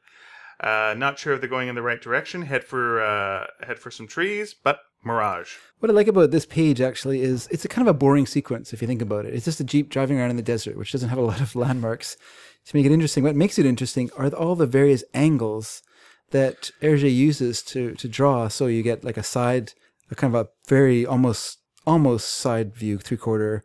You get a rear view, then you get another rear view, but coming from a different angle, like a different different direction. So you can see they're going now in a different direction, mm-hmm. going towards those trees. And here's my question though: Are trees a are trees a mirage? Isn't mo- aren't the mirages just like the the glimmer the glimmering? Oh yeah, none like of water. this makes sense. Yeah, okay. It's going with the cartoon idea that The a mirage can mirage. look like Yeah. anything. Could look like a pretty lady. It could Yeah. be whatever it- you want. Because then then we see a close up because they them. both see the same thing. Yeah, that's, the, other- problem. Yeah, that's the problem. Then they see the city in the distance. To be fair, they are both pretty much the same person. Yeah, I So they would see the same thing. Yeah. Uh, One of them would one of them could not see anything with the word P in it though. that's true. Luckily, Mirage doesn't have a P in it. That's true. so uh, neither- palm tree does. Oh, we went So- for that specific. He's seeing the date trees. Uh, so they uh, so they drove they drive right into the tree because uh, comedy of threes. The third thing they think is a mirage is not a mirage, and it's the second tree they've driven into in this story. By the way, comedy of threes works because that's a funny sequence. It, it is. Now we got a nice uh, silhouette of uh, it's nighttime and uh, riding on horses with Tintin. Uh, it's the the sheik's men riding on horses with Tintin uh, being walked behind, attached to uh, a rope. And what's what's good about this is that uh, it's it's nighttime. So you, you cut from him at daytime with with the Sheik. Then we have the sequence with the Thompsons messing around with their jeep, driving into stuff or missing things. And then we cut. It's now nighttime, and we cut to, to Tintin walking, and you get that sense of time passing. That he's not just you know immediately. This is you know no time passes at all. Almost in our minds, he's walking along. No, we have a a, hu- a whole sequence of stuff that separates it. So it does give it a sense that he's And also the Suffering. comedy relief that you get in the previous page, you also do get the sense of there's nothing around. Like this is dangerous. There's Yeah. nothing going on. Uh, so yeah, the Tintin, uh, sorry, the Thompson Thompson have fixed their uh, their uh, Jeep, uh, driving along. it's They good that they're competent enough to fix the jeep. Sure. You know what? The- Here's the thing. I think like even a dummy, after you've driven into as many trees as you've driven into, will figure it out. Because you can't call AutoCart No. here; They- they're not going to come. That's what I mean. It's good they could figure it out. That's right. Uh, so uh, they uh, they think they see a lake. They get into their full one-piece bathing suits Yes, they're Victorian bathing suits. and uh, run for it. Do a dive, no dice. Again, landing in the sand. Did not notice anytime during their changing into their swimsuits or the running up that it was just a mirage. Once again, two people seeing a mirage probably isn't a mirage, but realistically, water doesn't. It would look like water. So now we've got back to Tintin. It's uh, daytime, still walking through the desert. Uh, everyone's laughing on the pl- on the whole on the uh, horses, uh, saying, "Ah, there we go. See, it's the well of beer keg." Oh, is that the joke? That's a little on point. All right, uh, indeed. Uh, Tintin is uh, In the French version, it's a it's a more subtle reference to a to a particular Belgian beer, not just uh, not just beer itself. So uh, Tintin's kind of dying of thirst. He says too. Uh, they go for the where they think the well is, but it's uh, run dry. Tintin passes out, Yeah. and they decide, ah, we'll just leave him here. Yes. There we go. Uh, and and now we get Snowy basically taking on the uh, haddock role of uh, Swears. Yeah. Uh, which is whoa, oh, murderers, rotten sandhoppers. Yeah, it's very. But then again, Snowy's been spending a lot of time with the captain. He's going to pick up on things. Sure. As we see later on, people who listen to the captain do tend to pick up on the captain's way of swearing. Yeah. Myself included. Sure. So back to Thompson and Thompson. Yes, so we get some more fun of them driving around. Look, another mirage, camels in the distance. There you are, gone, told you so. This time they see a, a tent, some men praying towards Mecca, and now it's a mirage, of course. Yeah. He says, No, it isn't a mirage. And he says, I will show you that it is. So Thompson walks up, boots one of the poor fellows as he's praying in the bottom, and then realizes his mistake. And actually, I have to say, it does look very contrite. Hand to mouth, Yeah. hand up. Obviously, Well, it's a pretty terrible thing to do is to kick a person when they're praying. Yes. That's pretty rough. that's pretty low. yeah. And, so uh, uh, gets, gets, cha- chased. The guy yells out, "Stop, you coward! Damn you! I want to smash your head in." Oh, is that what it says? Yeah. Nice. All right. So, meanwhile, uh, we see Snowy trying to wake Tintin up, uh, licking his forehead. It finally comes around. Uh, Tintin puts on the uh, puts a little uh, sheet on his head, towel on his head. What would you say? Uh, wrapping uh, wrapping his head, and uh, goes for a walk. And then they find water at last. Uh, loving, loving water, as uh, Tintin says. What does that mean? What? Does water love us? I think it does. I think it would be so Okay. just love. It almost seems like lovely water. yeah, it would have been better if you said lovely water. I think, but okay. So uh, the Thompsons uh, come up to it looks like the same uh, lake, uh, or uh, you know, and oh no, it's another mirage. I'm going to show you by uh, driving right into it, and in fact, they drive their jeep right into the water. What's interesting in the in the uh, I don't know if it's interesting, but what's in the the uh, La Petite Vingtième version, the sequence actually just a long it's a longer panel, and so it says you know we're going straight ahead, and then it just cuts right to them sitting in the water, so you don't get the splash. It's just them in the water, and I actually kind of like that better because it's, it's a bit more abrupt, and you get the sense of you know oh. Yeah, it's better comedically, but you don't Yeah. get water, which you do enjoy. I can see that's a fun thing to draw, yep. but uh, I think in terms of, of pacing, that the uh, original version was better. Back to Tintin. Now that your thirst has been quenched, you're hungry, Yeah. so he kicks a date tree, and unfortunately, uh, a big bunch of dates uh, fall down on Snowy's head. Yes, because Snowy is there and is the comedy relief. Uh, so uh, uh, Snowy's trying to eat the dates, saying, "Well, there's a bone inside, but I'd prefer a chop." I don't blame him. Yeah. So uh, we then go to seeing time passing. Uh, I originally thought that it was the same lake that the Thompsons drove into because they both find water at the exact same time, but I Yeah. Hmm. guess not. Uh, Tintin is uh, trying to get to sleep, but it's freezing. Here's something, and uh, it's Horseman, Snowy. Our luck's really in. We'll be rescued. But wait, no, no. Uh, let's just stay hidden and uh, listen. So throw it over to you. Uh, so they start watching these men, wondering what's going on, of course. And we see them, they men aren't really telling what they're doing either. They're being very mysterious for us as well. And suddenly we hear an explosion. I see an explosion, and the oil is ignited and is spraying out of the uh, oil pipe. And Tintin is now he knows what's going on. He, now he wishes he could do something, but he doesn't know what to do. Then he notices this poor fellow who's having, I shouldn't say poor fellow, but this guy's having trouble with his stirrup, trying to, I don't know, why would he put his stirrups up? You know, I guess, hmm. anyway, you think he was only going to be there a short time, no need to put them up. But anyway, he's having trouble with his stirrup. So Tintin takes advantage of that. And next thing you know, he's riding out after them. And of course, they were wondering, why isn't he with us? Oh, there he is. Nope, okay, okay, right on. right on, everybody. Hey, right on. So And they're riding through the night. Then we cut to. It's interesting because we cut to. I guess it's in a room. A guy is announcing that the uh, pipeline has been broken and calling out repairs for it. And then uh, I guess they just want to intersperse between Tintin running, you know, kind of stretch the sequence out because we cut again to another. we're showing the passage of time. Yeah. Yeah. And then we see the trucks heading out towards the pipeline to fix it. And then we kind of have a pause here now. No more running horses. The uh, the leader stops, is talking to everybody, and Tintin is wondering. I could swear I've heard his voice before. And let me just say, great horses, Re- really well drawn horses here. Okay. Yeah. I will agree. And uh, And nice silhouettes too. The silhouette uh, work in this is very. It's very pretty. yeah, and then uh, so Tintin is chosen to remain with the leader, and so then he uh, holds his horse for him while he goes off to do something, and Tintin wonders what it is. So he sneaks around the corner, sees him, and he realizes it's Doctor Mueller. Who looks completely different than the last time I saw him. Yes, that's right. It's Dr. Mueller. He's taller, thinner, and has a beard. But anyway, Now this is the otherwise he's exactly the same. Now this uh, uh, maybe I'm I'm misremembering. Is this the first time they've done the asterisks and reference to other books? Because that used to be a device in uh, Marvel and DC comics was when they, you know, they do a little asterisk and like you Yeah. might remember that, you know, uh, Norman Osborn is Harry Osborn's no, father, was- as seen in Spider-Man number It forty. was used in the Blue Lotus. okay, Um, I'm pretty sure. And then, yes, we see Mueller looking in a rather strangely. He's looking in a handheld mirror, mm-hmm. checking out what's behind him, a compact, and then he yeah. puts it back in uh, his why pocket. why wouldn't a man normally look into a compact? Yeah, why not? Yeah, in the desert. Why wouldn't you? You're would fixing your makeup. Yeah. Nothing suspicious about that. But I think he noticed Tintin spying on him and wanted to see what was Yeah, happening. that's right. So you next thing you know, you hear a crack, and Mueller appears out of nowhere, smashing a stick down onto Tintin, knocking him on the head unconscious. Snowy attacks. Snowy attacks. Snowy is knocked unconscious. Oh, it's a brutal hit to Snowy. That is a tough hit. Like, because you're getting that full body hit with Snowy, there's nothing funny about it.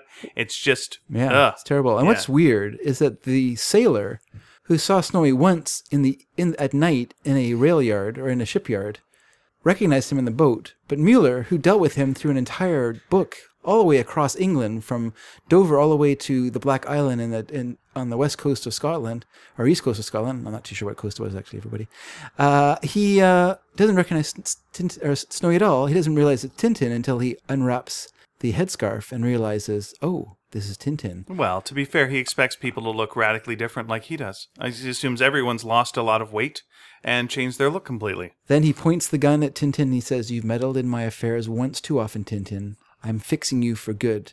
And that was the final image in the original version of of uh, the original published version Right. of um, Land of Black Gold. Now, in the other version, uh, Sandstorm's coming in. No Sandstorm here yet. no, uh, but- instead he sees he spots the Thompsons in the distance. Yeah, he actually hears them first. Yeah. Yeah. And then it's like, oh, it's a Jeep. Okay, well, they're after me already. Here come the Thompsons. Yeah. So, uh, well, I can't shoot them because they uh, hear that. So, all right. Uh, what are we going to do? Okay, well, there's plenty of time to deal with him later. That's always a bad idea, by the way, if you're a villain. There's never plenty of time to deal with him later. Don't leave James Bond tied up. Don't leave Tintin tied up. Don't leave Batman tied up. Yeah. It's uh, it's not a good idea. So uh, so he's sneaking around with a gun, uh, but then uh, Tintin has uh, has woken up, he's grabbed a gun himself, and now we're in a gunfight. Uh, a bit of rock is shot off, hits Snowy in the nose once again because Snowy is now the comedy relief character, so that's okay.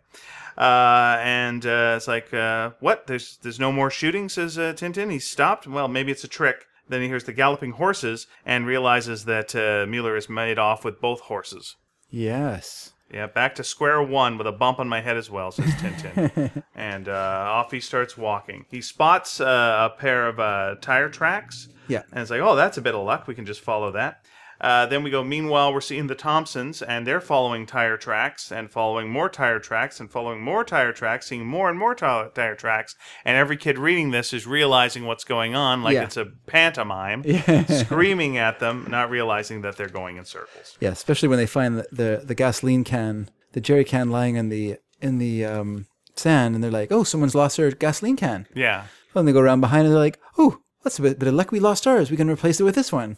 Well, this is a thing. Like uh, again, I, I write for Simpsons comics, and they've made people have made charts of the dumbing of Homer Simpson. Yeah. it'd be interesting to see a similar chart for the dumbing of uh, Yeah, yeah. of Thompson and Thompson. Yeah. Because this one, they're uh, really not that smart. I was reading a, I was really, actually reading an article about this effect. Um, in reference to this, someone was wondering if this is what would really happen if you were in the desert, and you were trying to uh, travel somewhere. Would you end up going in circles? And it actually would happen if you don't have a, a landmark to guide you. Like if you don't have the sun to guide you in a particular direction, then you will naturally start to curve your path Oh, okay. whether you're walking at night or blindfolded, you will just naturally start to go waver off of your course and start to go in one direction or the other in a in a curve. So it is it is what would happen to them. But because they're too dumb to look up in the sky and see where the sun is, uh, that would have given them a landmark that they could drive a- and you know not have to. But whatever. It's silly. also for comedy.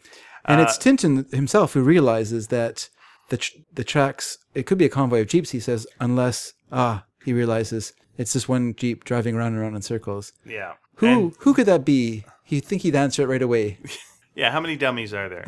uh, and then the the the sandstorm finally does hit. Yeah. It's it's there, and uh, Tintin's fighting against it. This is a really well done sequence. Tries to hunker down until the storm blows over. Yeah. Uh, and then uh, the the Thompsons are coming. Uh, they're going they're going through this as well. Uh, they try to put the uh, roof, the cloth roof, on the jeep, uh, but get blown away like it's a parachute or sail. Yeah. Uh, they're sort of hearing each other. Uh, the one of the Thompsons' hats lands on Snowy, uh, and uh, and and Tintin sees the hat, realizes it's the Thompsons because I guess they wrote their names in, in the hat. Who Yeah. else could it be? Well, also probably wrote their name in the hat. Seriously. Yeah. So he's uh, shouting, trying to get their attention. They can't quite hear him. Uh, shouting, trying to get the attention. Shooting a gun to try to get the attention. They think it's uh, tires blowing. A bunch of confusion. Will they meet up? Nope. No dice. Tintin gives up. Hunkers down. Well, they keep thinking he's a mirage calling to them. True. Uh, co- uh, Your, covers. your natural, I- your natural inclination when you hear someone yelling in, in a sandstorm is to think it's a mirage. and uh, and it's a really it's a nice uh, picture. The the final uh, panel on page thirty two where he's covering up Snowy. Yeah, basically preparing to die, and uh, and uh, Snowy going, "Hey ho, that's nice." Well, the whole sequence is really well done. Like you get a real sense of like the wind blowing, like Yeah. how strong it is with the canopy. Really helps with how much it's you know being torn away and and just him like clawing at the sand, trying to keep his trying to keep from getting blown away too. Yeah, then there's a discussion with the Thompsons whether or not mirages can talk. Yeah, It's a good discussion to have, frankly. Uh, finally, they do uh, meet up. The gun goes off. They get each other, and uh, it's a beautiful reunion between Thompson and Tintin. Uh, but really, all that Thompson cares about is his hat. yeah, Fair enough. because you know it's a hat. So they're going driving along. Uh, poor Tintin, plumb tuckered out. He couldn't sleep the night before. We remember he's Yeah. asleep. Uh, one of the Thompsons who isn't driving goes to sleep. Then the Thompson who is driving goes to sleep. And then we see them driving towards uh, the city slash village slash town. Uh, driving through a market. Everyone jumping out of the way of the market. Uh, we, they drive for quite a while with people ju- uh, going out of the way until once again, uh, boy, the Thompsons interrupt a lot of prayers. Uh, drive through the wall of a mosque. Uh, and, Yeah, just at prayer time as well. So and let me let me hope that when Tintin wakes up, uh, he's not swearing. Like you're saying that these stars with uh, exclamation marks next to him are just uh, startled uh, yeah, state of mind. State of mind, because it would be pretty terrible if you bust through a mosque Yeah. and then start swearing up a storm when you wake up. Uh, so the so Thompson and Thompson are arrested, thrown into prison, rightfully so, frankly, uh, driving while asleep, and uh, then we'll cut to the next morning, where Mueller is talking to uh, Mohammed Ben Kalish Ezab. Yes, another bit of fun on on Hergé's part. Tell me what this pun is. I don't it's think. it's I it's it's 'cause the thing is it's in Bruxelles or I wish I could know how to pronounce that or, or Mor- Mor- Morelian. Anyway, this uh, obscure dialect in in Belgium. Uh, and basically the word is it's a two words. It's Kalisha, like K A L I S C H E, Mm-hmm. and the other word is Zap, Z Z A P. Right. So Kalish Ezab, and what it means is licorice water. Okay. I don't know what it, what is licorice water. The only place I've ever heard of licorice water is in Great Expectations, the Dickens novel. Pip, the main character, Yeah. one night makes himself some delicious licorice water. It's called Spanish licorice water, Yeah. but he makes it for himself, and it's called. It says uh, he, an intoxicating brew. It's described as. Oh. I don't know if it's really intoxicating because it's licorice, which is not actually Right. intoxicating. But I think that maybe they just thought it was Oh, intoxicating this is a shame because normally I like because to. licorice liquor. See, they thought at one time they must have thought it was a, Oh, a I see what you're saying. an intoxicant. Because normally I, I do like to try and drink an appropriate beverage along while I'm reading the book. So if I had known about that, I would have been drinking Yeah, some licorice been- water. for sure. I would have just stuck some licorice into some water and drank that. Well, I guess it was a powder because licorice is like a root, right? Yeah. And so you grind it and then you just put it into a glass and mix it in, and then it gives it a bit of a taste. I mean, ouzo uses licorice flavor, right? Or anise, Absolutely. So yeah, yeah. All right. So uh, where's Tind? All right. So okay. So uh, will you sign this contract? Says Mueller. And no, no, he will not. Well, as Your Highness pleases. Uh, I hope you will not come to regret your decision. What is that? Some kind of threat? Mm. And uh, just then a person comes in to talk to uh, Mohammed Ben Karish Azab. And guess what he's saying? What is he saying? There is someone here to see you. Oh, very good. Yeah. Uh, it is uh, Tintin. And so uh, Mueller is leaving, does not recognize Tintin. Tintin turns his head, Yeah. uh, does not Luckily, he's recognize wearing Mu- those elaborate robes, so Yeah. he's able to hide his. Tintin gets a little smug about the old, oh man, some people really need to keep their eyes open, which in Tintin verse means you're going to walk into a pole, which is in fact what happens. Hurt his ear too, I think, quite a bit. Yeah, poor guy. So the king, just want S- say, Snowy looking up, going, better you than me, buddy. I should say, the emir is actually based on uh, the Saudi king. Uh, his name was based on his name was Ibn Saud. He was a king of Saudi Arabia, and uh, Hergé learned about him. He read this book uh, about him that came out in 1939. Mm-hmm. So he's probably doing a little bit of research, f- preparing to do this story, and read this book by this guy named Anton Zischka about him. And also, we've talked about the Crapouillot before the Mortar Shell, which was kind of a satirical magazine. Uh, it had a in the same issue that had the article that inspired the Broken Ear, talking about the Grand Chaco War. It also had an article talking about uh, battling interests for the oil interests in the Middle East. So that also was what gave him an idea for the story as well. Okay. So yeah. All right, I'm going to call this fellow the king for the rest of this, just uh, Sure, make it easy for me, because it's all about it being easy for me. yeah, Now this, I'll keep thinking it's Elvis. sure, go ahead. Every time he leaves the building. Uh, so uh, this is where Tintin's nice manners come into play. Mm-hmm. Yeah, he's he really presents himself well, uh, and uh, and tell and Tintin fills him in on the story of everything that's happened so far that we've And us read. too. and us as well. Yeah. that's right. If we were feeling a little lost, Here's a little recap. here's a little catch ya. up for you. Okay, Page 35, we're basically a little over halfway through. and here's the exposition dump that Time we've to come to expect. Come to know and love. Right. So uh, he's uh, talking about, uh, you know, uh, at the moment there was a burst of flame. Uh, they had fired the pipeline. Yeah, one of two raids. I heard about them yesterday. I'm doing it like, yeah, Robinson. see, it's uh, one of two raids, yeah. I'm a sheik. Yeah, that's right. She I'm an can marry yeah? She, this uh, your heart belongs to me. She. Uh, there were uh, two more raids last night. If only I could lay my hands on that mongrel, Bab El Ehr. So it's Bab El Ehr who. No, no, no. Uh, he's trying to depose me with the help of Skoil Petroleum. Uh, should he come to power, I always feel the exposition dumps are best just to be read. Uh, should uh, he come to power, he would lease the oil concessions in uh, Kemet, Kedem, Kemet, uh, Arabia to Skoil and expel uh, Arabex who operate with my agreement. That's why Bab El Ehr and his brigands attack the Arabex installations. Now, the present contract I have with Arabex is uh, due to expire. If I'd wished, I could uh, then sign a new contract, but with Skoil. That's the proposal made uh, to me by Professor Smith, who just left here as you arrived. I think I understand, says Tintin, and turns to the audience and goes, Do you? and it's like, uh, as if to answer that question, the. What would you do? That's right. Spinning question mark. Yeah. Uh, it's very simple. If I sign the contract with Skoil, uh, the attacks will cease immediately. So why do I refuse to sign Professor Smith's contract? Yeah. Well, I wonder. yeah, I- why I wonder. Yeah. It is strange. I do not know why I'm telling you this. Well, because otherwise we wouldn't know what the plot of this story is. Yeah. Uh, you are a stranger. I have no reason, but I trust you. So, uh, inshallah, I refuse to sign the contract because I do not like Professor Smith and I do not like Skoil Petroleum. But I have interrupted your story. You were telling how the saboteurs had blown up the pipeline. Which we already know, so we don't have to go too far into this. So That's right. Tyndon begins to explain when suddenly a servant runs in, yelling for the master, saying, "Your son." And uh, we don't know this son, so we imagine from the the uh, king's description of him as this little lamb playing Yes. a prank that he's a kind little boy, maybe a little misunderstood. Now, long story short, uh, in, in this bit, uh, we're looking around, uh, thinking it's just joking, but no, it's not joking. He's been kidnapped, and uh, and he gets the uh, the note saying to Muhammad ben uh, Kalish Ezab, if you want to see your son again tomorrow, uh, throw Arabex out of Khemed, and it's signed Bab El Ehr. Which is what Tintin expected completely. By the way, Tintin did some Yes. detective work to prove that he'd been kidnapped. yeah, it's good because while the king is futzing around, he is actually uh, doing some detective work. And at this point, the uh, the king breaks down crying that his uh, son is uh, is missing.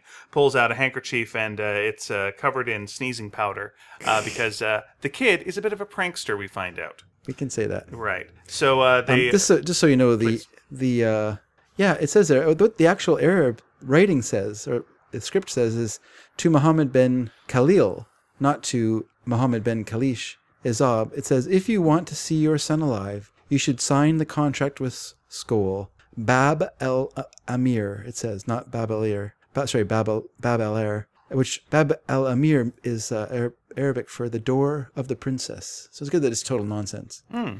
Yeah, just throwing it out there.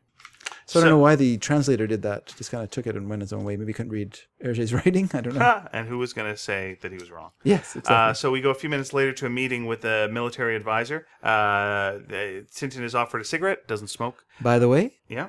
name Okay. It's uh, Ben Mulfrid. Mulfried. Oh, wait, Yep. Yusuf Ben Mulfrid.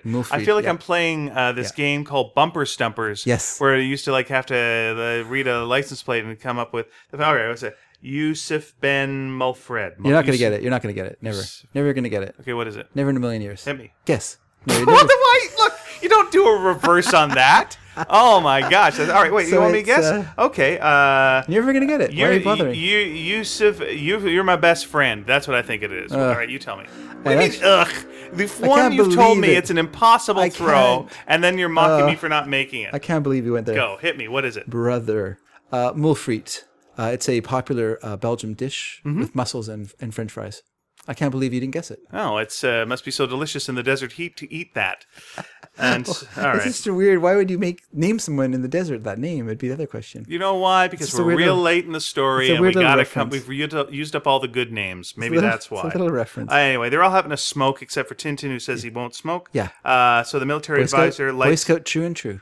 lights up a, c- a cigar. Bang goes off. Ha ha! Says the king. That's my son. He uh, likes to uh, prank the old cigars. Yeah. I'm just gonna smoke my cigarette. wasn't that sweet. Here we go. Puff, puff, bang! That goes off as well. Oh, that guy! He drove me so crazy. But you know what's funny? It's as, it's as if Hergé actually knew how they work because it's not a bang that you get from them. It's a psht because they had a sparkler in them or a fuse right. that like a like a phosphorescent or something like that that burned really bright, like really quickly and gave you kind of a flash Yeah. rather than explosion because you want want things exploding in your mouth and they're both covered in Because- soot from this. because teeth. Yes, that's true.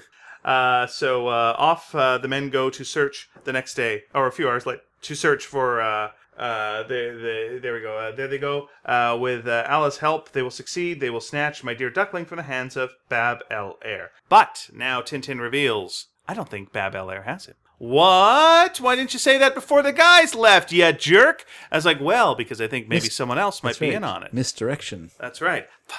Illusion. Tintin would make a good magician. Uh, then at that point, uh, the uh, the king shows a picture of uh, the latest portrait of the sun, a little cherub, adorable, could not be sweeter. Anyway, I'm just going to uh, open up uh, my, my case of matches right now, and a rubber spider springs out because once again, the boy is a bit of a trickster.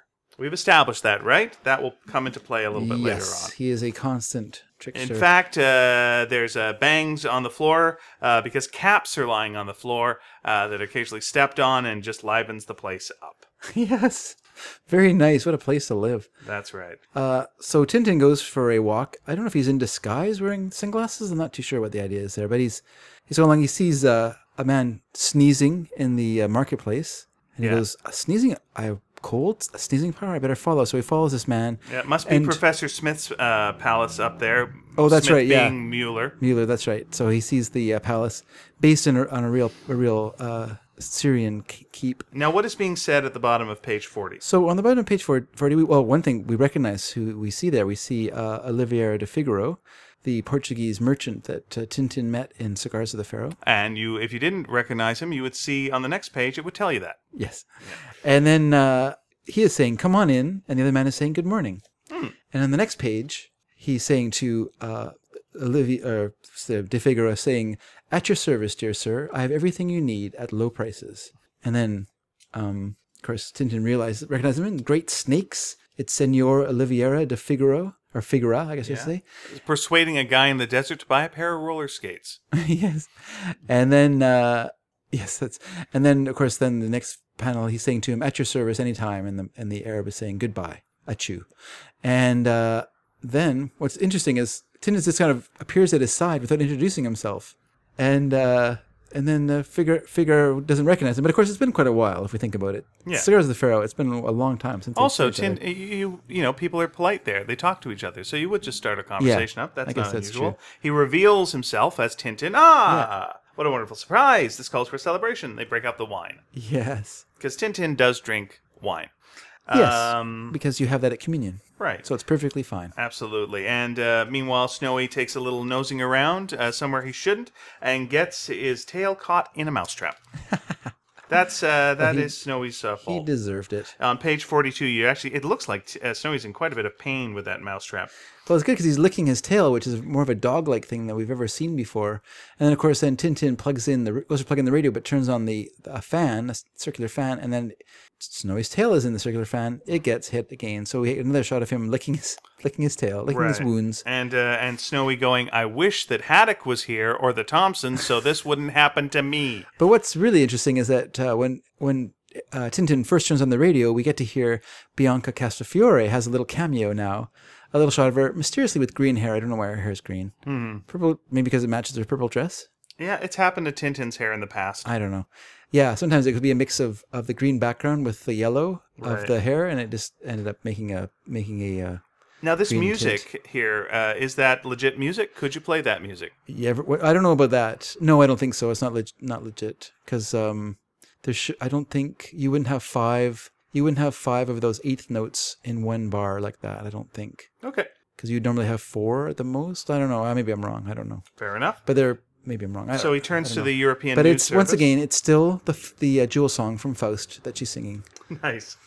Uh, and, and by the way, we were talking about who would Groucho make fun of, uh, and uh, that that would be her. Yes, would she'd be, the Margaret Dumont. Yeah. Absolutely, she would be a, wonderfully played by Margaret Dumont. Yeah. Uh, so uh, then we get the European news service on the radio. I'll throw it over to you for that. Yes. So, and now we find out that uh, foreign ministers, uh, meeting foreign ministers, a spokesman has indicated that there has been a definite easing of tension, an easing too of the outbreak of engine explosions, which has bedeviled many countries. It says bedeviled. Yes.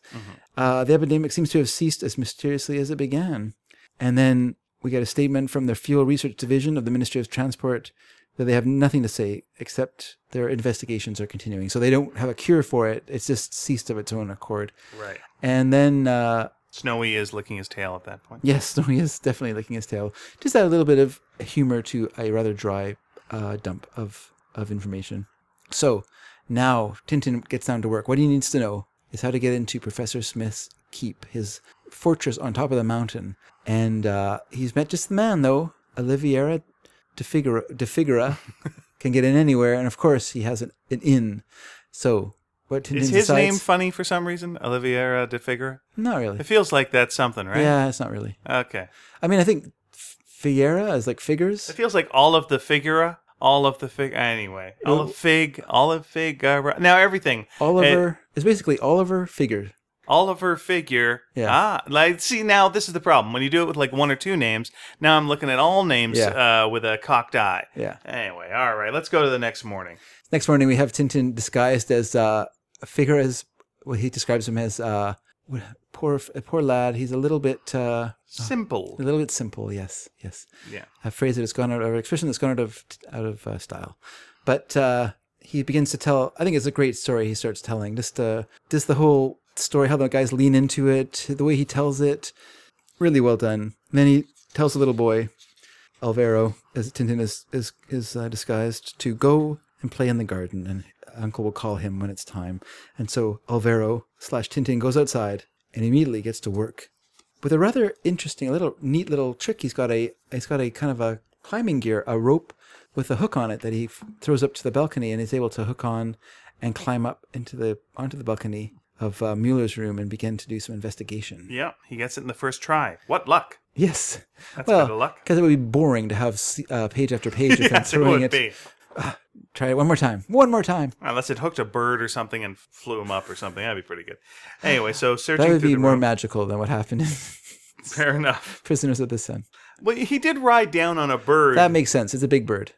okay, and the birds come back for revenge. That's Uh, right. So that, that reminds me, where's that criminal bird? Where's he? Is he still loose? I think he is. Uh, so uh, the room's empty, as Tintin says as he goes in. I must lock the door. If someone comes, it'll give me time to get away, so he does that. Uh, the keys in the door, and the door's locked from the inside. But there's no one here. It doesn't make any sense. Looks around. It looks in a folder. Uh, a bunch of newspaper cuttings uh, saying more petrol blasts. World's aircraft grounded. Fuel mystery. Scientists baffled Yeah. a lot of uh, a lot of scientists baffled headlines in old timey stories. By the way, Yeah. yeah, a lot of spinning newspapers. Scientists baffled.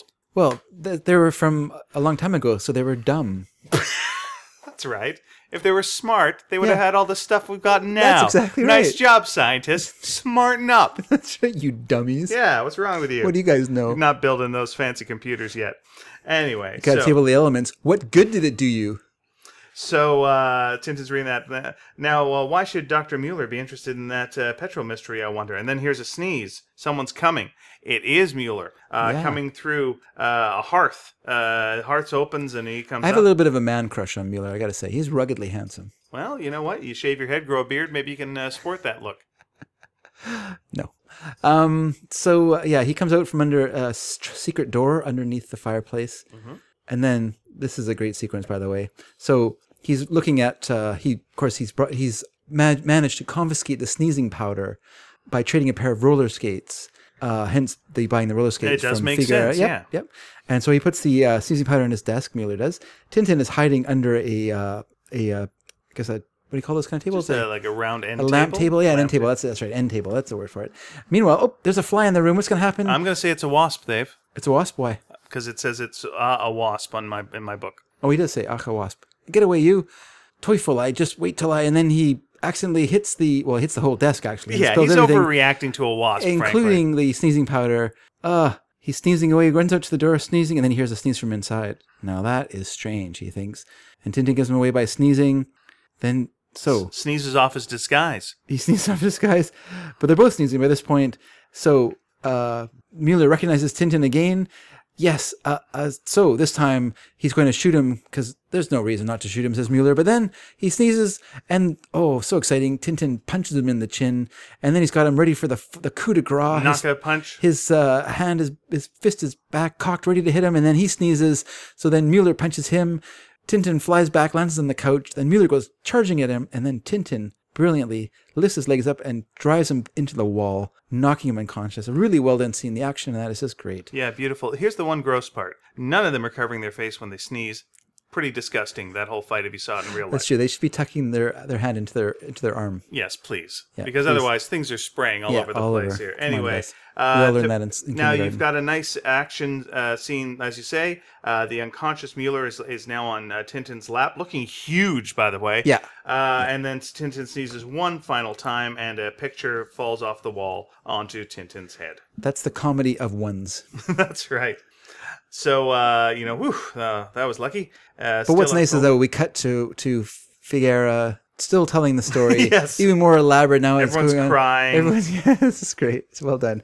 And then we cut back to because we don't need to see him tying up uh, Mueller. So t- Mueller's tied up and gagged behind the couch. Uh, Tintin calls the king, tells him what's up, grabs a gun, and then pushes the button to head down into the secret underground passage. yeah. What happens next, Ian? He, he goes down, follows some train tracks, goes crumbs. What a place! A real Maginot line.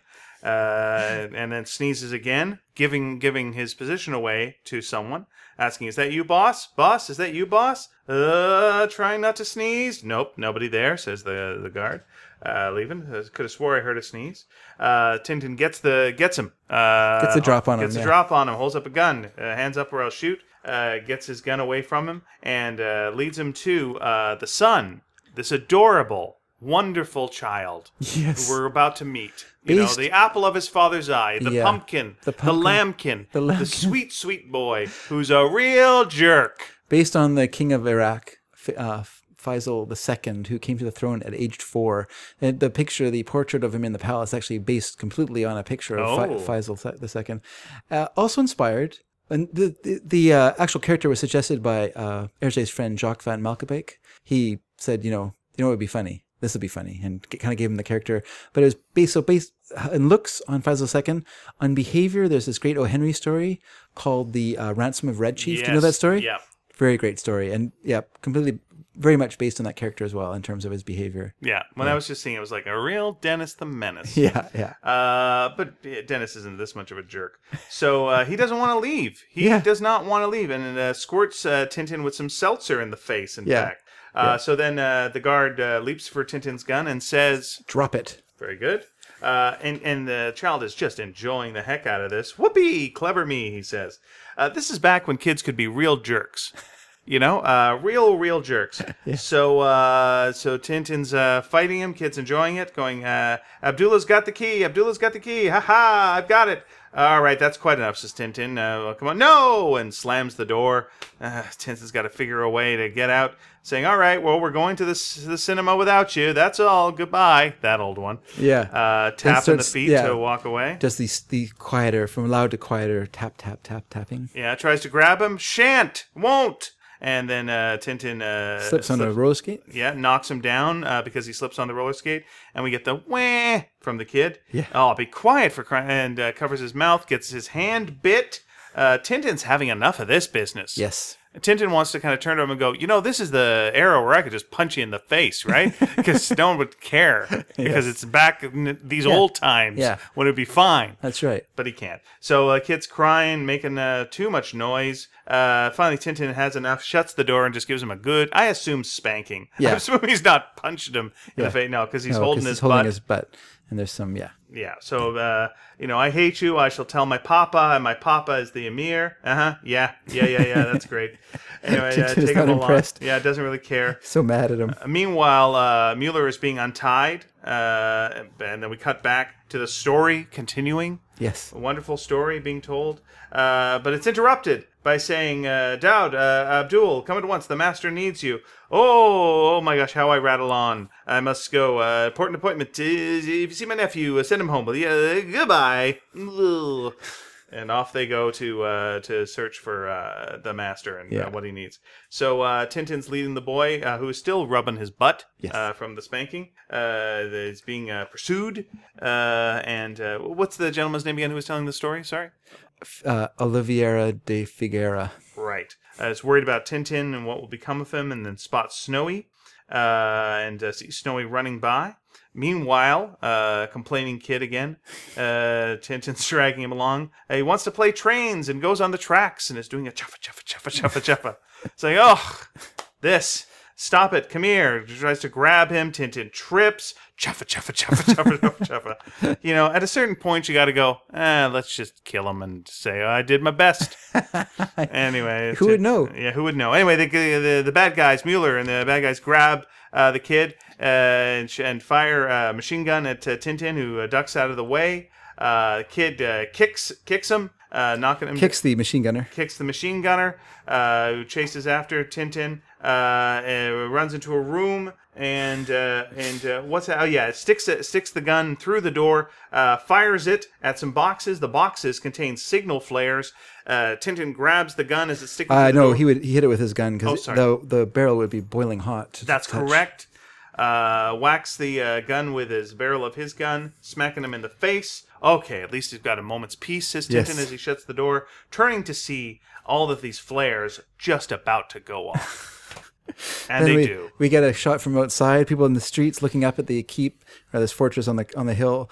All these flares flying out the window. Tintin and covering himself with a box. yes, using a having to use a box to uh, protect himself. Yes, Seemed to calm down. Nope, one pff, right in the face. There we go. All right, Yeah. everything's fine. classic. And then the door opens. Who is it? Who is it? It's Snowy and Captain Haddock. Yay! Who says, I don't get paid unless I show up in this episode. That's right. Hello, it's my your old friend Captain Haddock in the last couple of pages of the story. Good Yeah. to see you again. I was at the very beginning, remember? Uh, and then now we've got Snowy and Haddock. Let's see if my theory holds true.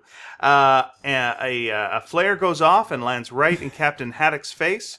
Oh, but it also seems to land in uh, Snowy's Snowy's, face uh, rightly after. Maybe It's I'm an incorrect. equal opportunity offender. These flares. That's true. Though, All of them got it in the face. but it looks like, yeah, that's true. I just think whatever seemed funny to Hergé, he is what he did. Yeah, fair enough. I don't think he had like a system or anything. So uh, Tintin is uh, filling in the captain on what's going on, uh, saying, uh, looking for the emir. Uh, uh, captain saying, "Yeah, yeah, I was, I was going to tell you. You know, there, there he is." Uh, they follow up, uh, talk to the emir uh, or king, saying, "Oh no," says the emir, "everything's lost. We arrived too late. The fiendish prote- fa- protect professor escaped in a car, and he took my little duckling with him." Uh, uh, but someone's gone after him. Yes, of course. My horsemen are in hot pursuit, and your two friends with mustaches and a jeep. Now, we didn't mention earlier. Uh, the advice Tintin gave about those two guys was don't let them get out. You've got them prisoner. Yeah. You were going to execute them for the mosque situation. Yeah. Okay, don't do that. Yeah. Treat Uh, them like treat them great. Yeah. But if you want me to take care of business, Yeah. keep those idiots locked up. I don't need that much comedy relief, and I kind of like that. You know, it's very sensible of him to uh, do that. He realizes what's what now. Yes. Anyway, so Tintin notices a car. Goes, "Who's that car belong to? Oh, it's mine. Why? All right, come on, let's go to the car. What? You can't have my car. It's mine. No, what? No, you'll damage the car. Come Yeah. on, man. It's your kid. It's an Italian car. Anyways, It's a Lan- Lan- Lancia Aprilia. tries to get them to stop. Uh, they do not, and so now it's Haddock, it's Tintin, and Snowy off in the car. Uh, you know, uh, are you sure this is the way? Uh, yes, it's the only possible road. But tell me, Captain, you still haven't explained how you came to be here. Yeah, it's a good time for some more exposition. Uh, it's quite simple, really, but also rather complicated. First, I must tell you. Ah, look. I always like that kind of bit. Yeah, me too. Yeah. The Ramirez horsemen. Then they're racing along. Then they pass. They zip past the Thompsons in their jeep. And in fact, Thompson thinks that they're actually standing still, that they're not moving because it went past him so quickly. He steps out of the jeep and tumbles through the sand. Right. Ah. So dumb that the other one goes, "What were you thinking?" and then expla- he explains, "Oh, they move so fast. I thought we were standing still." Okay, this is where it's like, how dumb is too dumb? Yeah. To survive as a human being in this world, that probably is the point where they're not going to last very long in life after this. True enough. Okay, so then we cut to uh, Mueller and Abdullah racing in their car. I want to see these two for more pages. Just these two on a long road trip. You know, Well, this section is so it goes by so fast. I know that you feel like the uh, the well, we'll get when we get there. We'll talk about it. But uh, they're they're actually in one of the nicest cars of this time period, which is the Buick Roadmaster. oh, there's some beautiful cars here. love We've moved car. from good-looking horses to good-looking cars. yeah, these are nice cars. We also had a good-looking boat earlier, and there was a nice-looking plane. Uh, so yeah, the the kid is uh, doing the old "I'm thirsty, I want an ice cream." It's like you're not being kidnapped, right? And uh, he's like, you're not getting an ice cream. Kid grabs the wheel, uh, trying to take control, get an ice cream, and uh, then the villain, because he's a villain, he's allowed to do this. Yeah. Smacks the kid in the mush. With back a- of his hand, Yeah, yeah. there's your ice cream. That's right. That's right. That is one of my favorite lines, though. Is "There's your ice cream."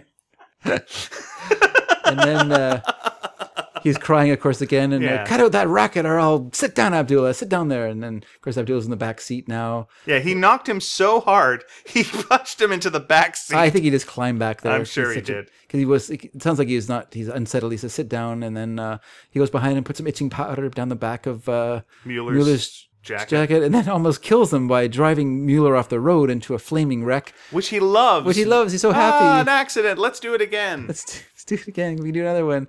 And then Mueller, I've got you. And he's like, uh, Holds a gun to the kid's head. the gun to the kid's Which the head. kid loves. Yeah. Is there a good old, uh, real gangster film? we're in a real gangster film. And then he hands him a gun, gives Mueller a, another gun. So now Mueller can keep one gun on the boy and keep the other gun on on uh, Tintin and, and Haddock and kind of control the situation. He comes up, he gets into the uh, Sheik's uh, or the King's Lancia Aprilia. That's what kind of car it is. Sure. And uh, they drive off, to which uh, the captain has a few things to say, such as beast, baby snatcher, brigand, baboon, a bellum knight, bully, a bougainvillea, and of course, the classic Bashi Bazouk. Uh, the kid. Turkish mercenary. The kid has uh, been sort of smashed into the car, like thrown in the car very hard. He's doing the crying and Yeah. uh, going along, and there you go. I hate you. I'm going home to my papa. Yes, yes. And uh, and then he, uh, he jumps. It, does he jump out of the car? yes, he jumps Yeah. out of the car because it's just starting, so it's not going that fast. That's right. And then Tintin, a real shooter, and you see him uh, with his the gun on his arm Mm-hmm. to make some so he can steady it for targeting, and he shoots out the tire. A very good shot. And Mueller runs away. Will not be taken alive. Taken alive. Yep. Uh, they must have taken cover, says Mueller. Only one chance for me. I must get round behind them. Uh, So there's only one thing better than uh, Mueller having the boy, and that's Haddock having to look after the boy. right. So, uh, the but the boy wants to play with the doggy, Snowy. Now, be quiet, you miserable little sea gherkin. Wah, I won't play with the doggy. Wah, wah. And then uh, throw some sand into the captain's face, calling him Bluebird, Bluebird, Bluebeard. Yeah. Well, the captain has uh, had enough of that, Yes, he's a, this boy is a duck-billed platypus. and gives him a good old captain spanking. yeah, Yeah. Now, thunder and typhoons, you be quiet, or I might start losing my temper. Uh, and then, oh, where's Tintin now? Says the captain. It's uh, it's too quiet. It's unnatural. Meanwhile, the kid blows up a balloon and uh, pops it behind him. Oh, for crying out loud! this kid is a jerk. uh, captain gets his hat shot off. Uh, and uh, and uh, now Mueller is out. He's out of ammunition. He's like, no, I said I wasn't going to be taken alive, and I keep my word. Uh, Tintin's horrified as Yeah. he puts his gun uh, to his face and fires. Ah, it was full of ink. there you are. so uh, One there- one interesting change is he's he wants to destroy the f- Formula 14 first. He says Mm-hmm. he reaches into his pocket and realizes he lost it. In the French version, it's N14. It's called. Hmm. So which is uh, nitrogen. So nitrogen 14. There's 14 nucleons in, in nitrogen. So that's where. It, um, so it's uh so it's kind of interesting. So that's the, obviously the base component of this Right. of this uh thing. It's a sort of a, a little touch from Hergé there. So uh, uh, the the boy uh, is uh, is now quite very excited about you know his ink gun working, and he's picked up uh, swearing from the captain. Yes. Uh, with a blistering. Well, he calls barnacles. them blistering barnacles. That's his name. Oh, that's what he calls them. Yeah. That's nice. So uh, both uh, now we're now we're overseeing Thompson and Thompson, who uh, have spotted something, uh, an aspirin container. It looks like on the ground. Well, they have both a, they have a headache because they, they say the heat driving in the sun is giving me a splitting headache. Yeah. so- Also, if you're very thirsty, then just put some aspirin in your mouth. That'll uh, dry it out in a nice way too. And then uh, They take the aspirin. wait a second. Please. It says uh, driving in the sun has given me a splitting headache. To be precise, I'm a headache too. Just I know you love this. Nice. I so- do enjoy that.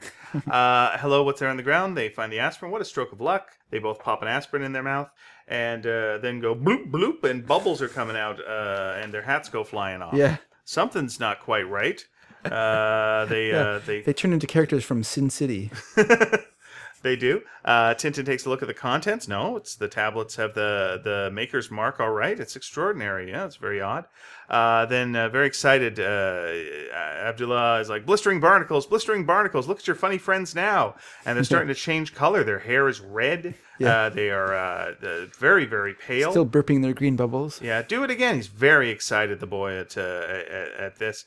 Uh, Tintin's saying, "We must get help for them at once. Uh, you take the car and return him to his father. I'll drive the jeep with Mueller and the Thompsons." Which brings us to our cover. That's image. right. That's right. There we are. Uh, by the time he bring he brings them to, uh, he brings them there. Oh, by the way, uh, Mueller is there saying, "I'll make you rich for the rest of your life if you destroy those aspirins instead of analyzing them." Ah, so the tube belongs to you. What's in the tablets? Why worry? Just destroy them and your fortune's made. No, thank you, Doctor Mueller. I'm not interested. You offered me money, and I hate that because I'm Tintin. Apparently, So. independently wealthy. So two hours later at the hospital, uh, we see uh, the condition of the Thompsons. They now have hair down to the floor, looking like cousin It Yes, they have the- from. uh, I was going to say the they're, they're characters from Little Abner now. Sure, little Abner. I'm going to go with uh, Charles Addams characters. Okay. Uh, they are green. Their uh, uh, their bubbles are coming out of them, and uh, the the doctor is jumping back in shock. you know, a little later, uh, we see uh, the king very happy to be reunited with his son. Uh, excited. Uh, the kid does not want to go back with his uh, with the king, though. He wants to stay with blistering barnacles. Yes. Rushing back, he smashes the captain in the nose.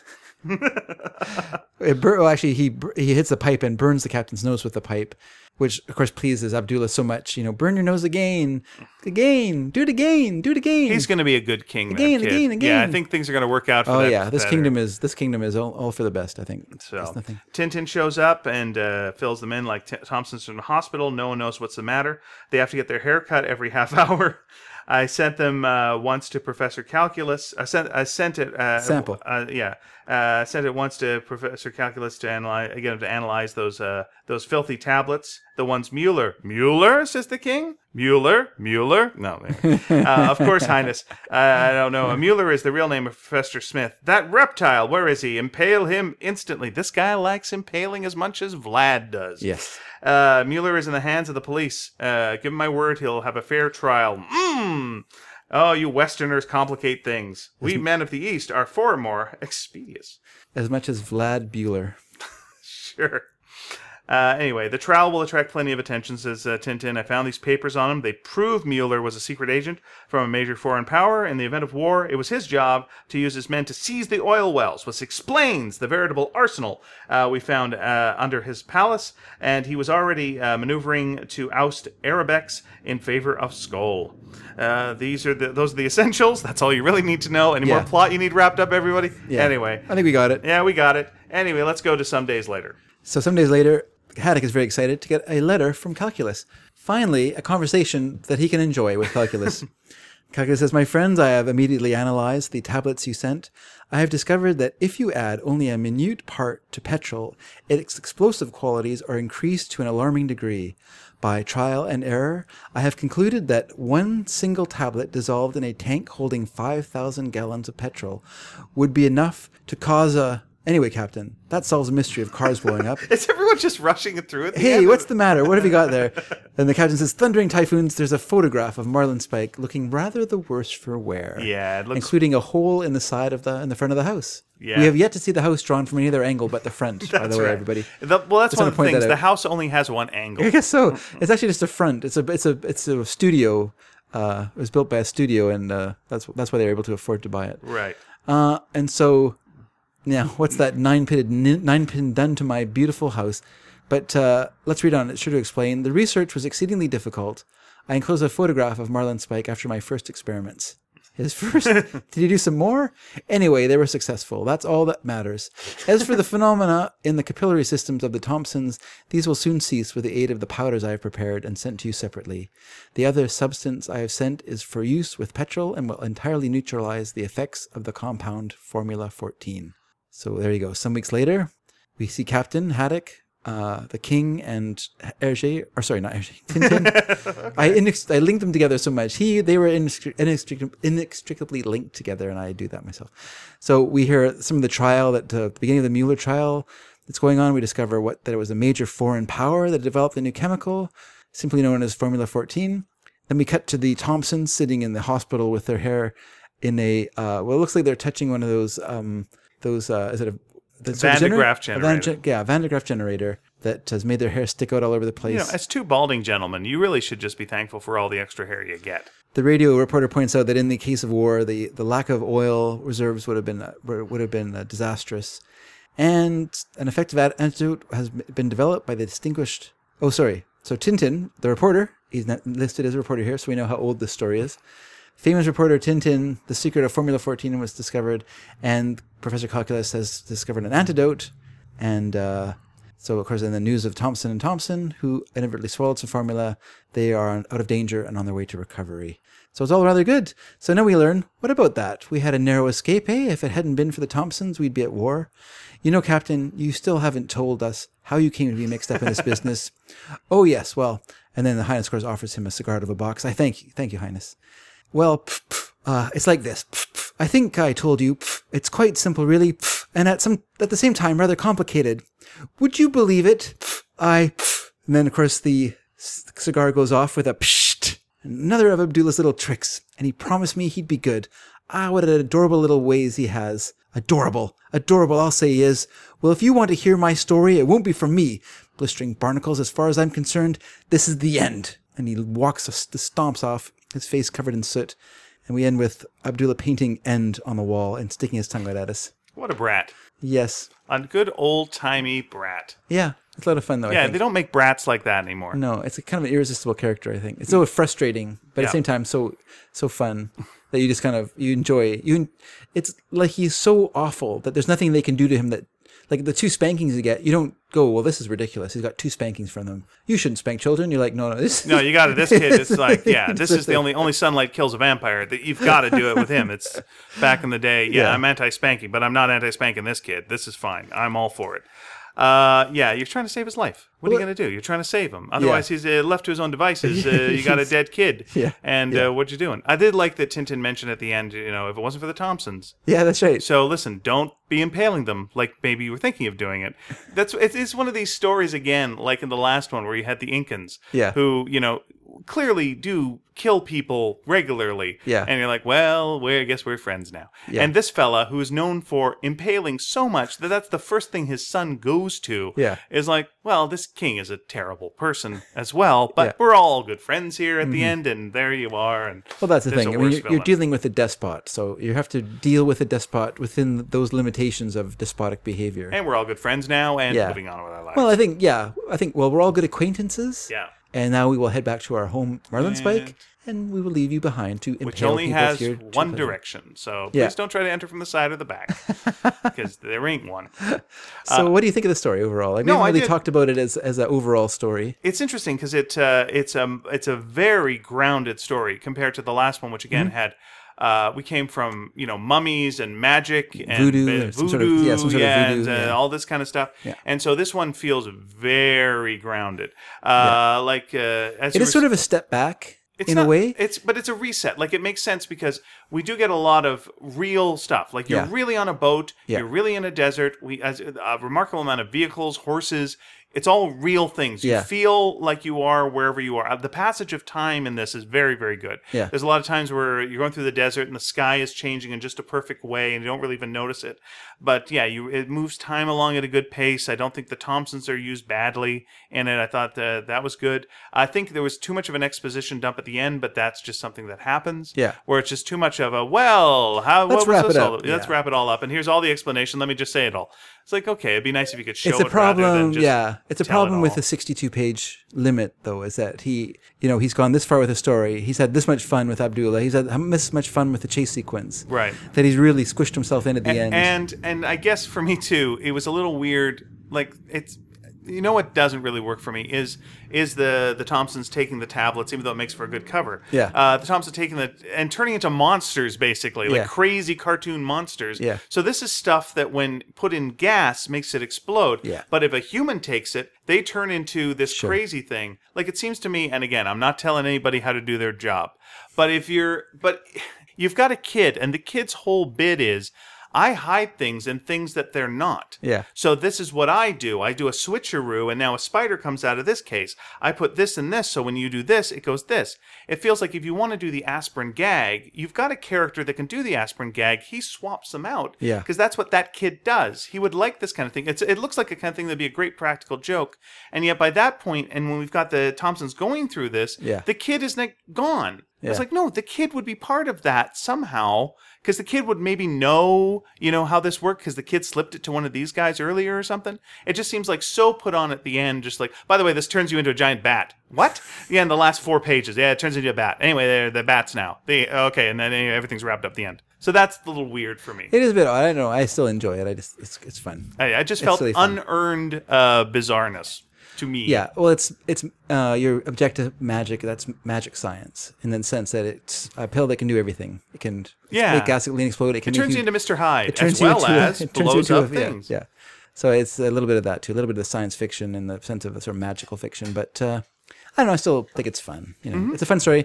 It's uh, I would definitely think of it as a step backwards from the from the sophistication of the last few. Uh, I mean, it does have the political element to it, but it's not really explored in this book as much as it is in the other books, as the other versions of this book. So it's you know it's it's okay. Well, I mean, it's it's fun. It's a fun story and it's very well done. I mean, basically, it's him on autopilot, which is as good you know as good as him in it. Uh, as you know, he's just so good at this point. He could think. He could think perfect panels and perfect compositions Mm-hmm. and perfect um, layouts, you know, to the most efficient way and the best way to get stuff done.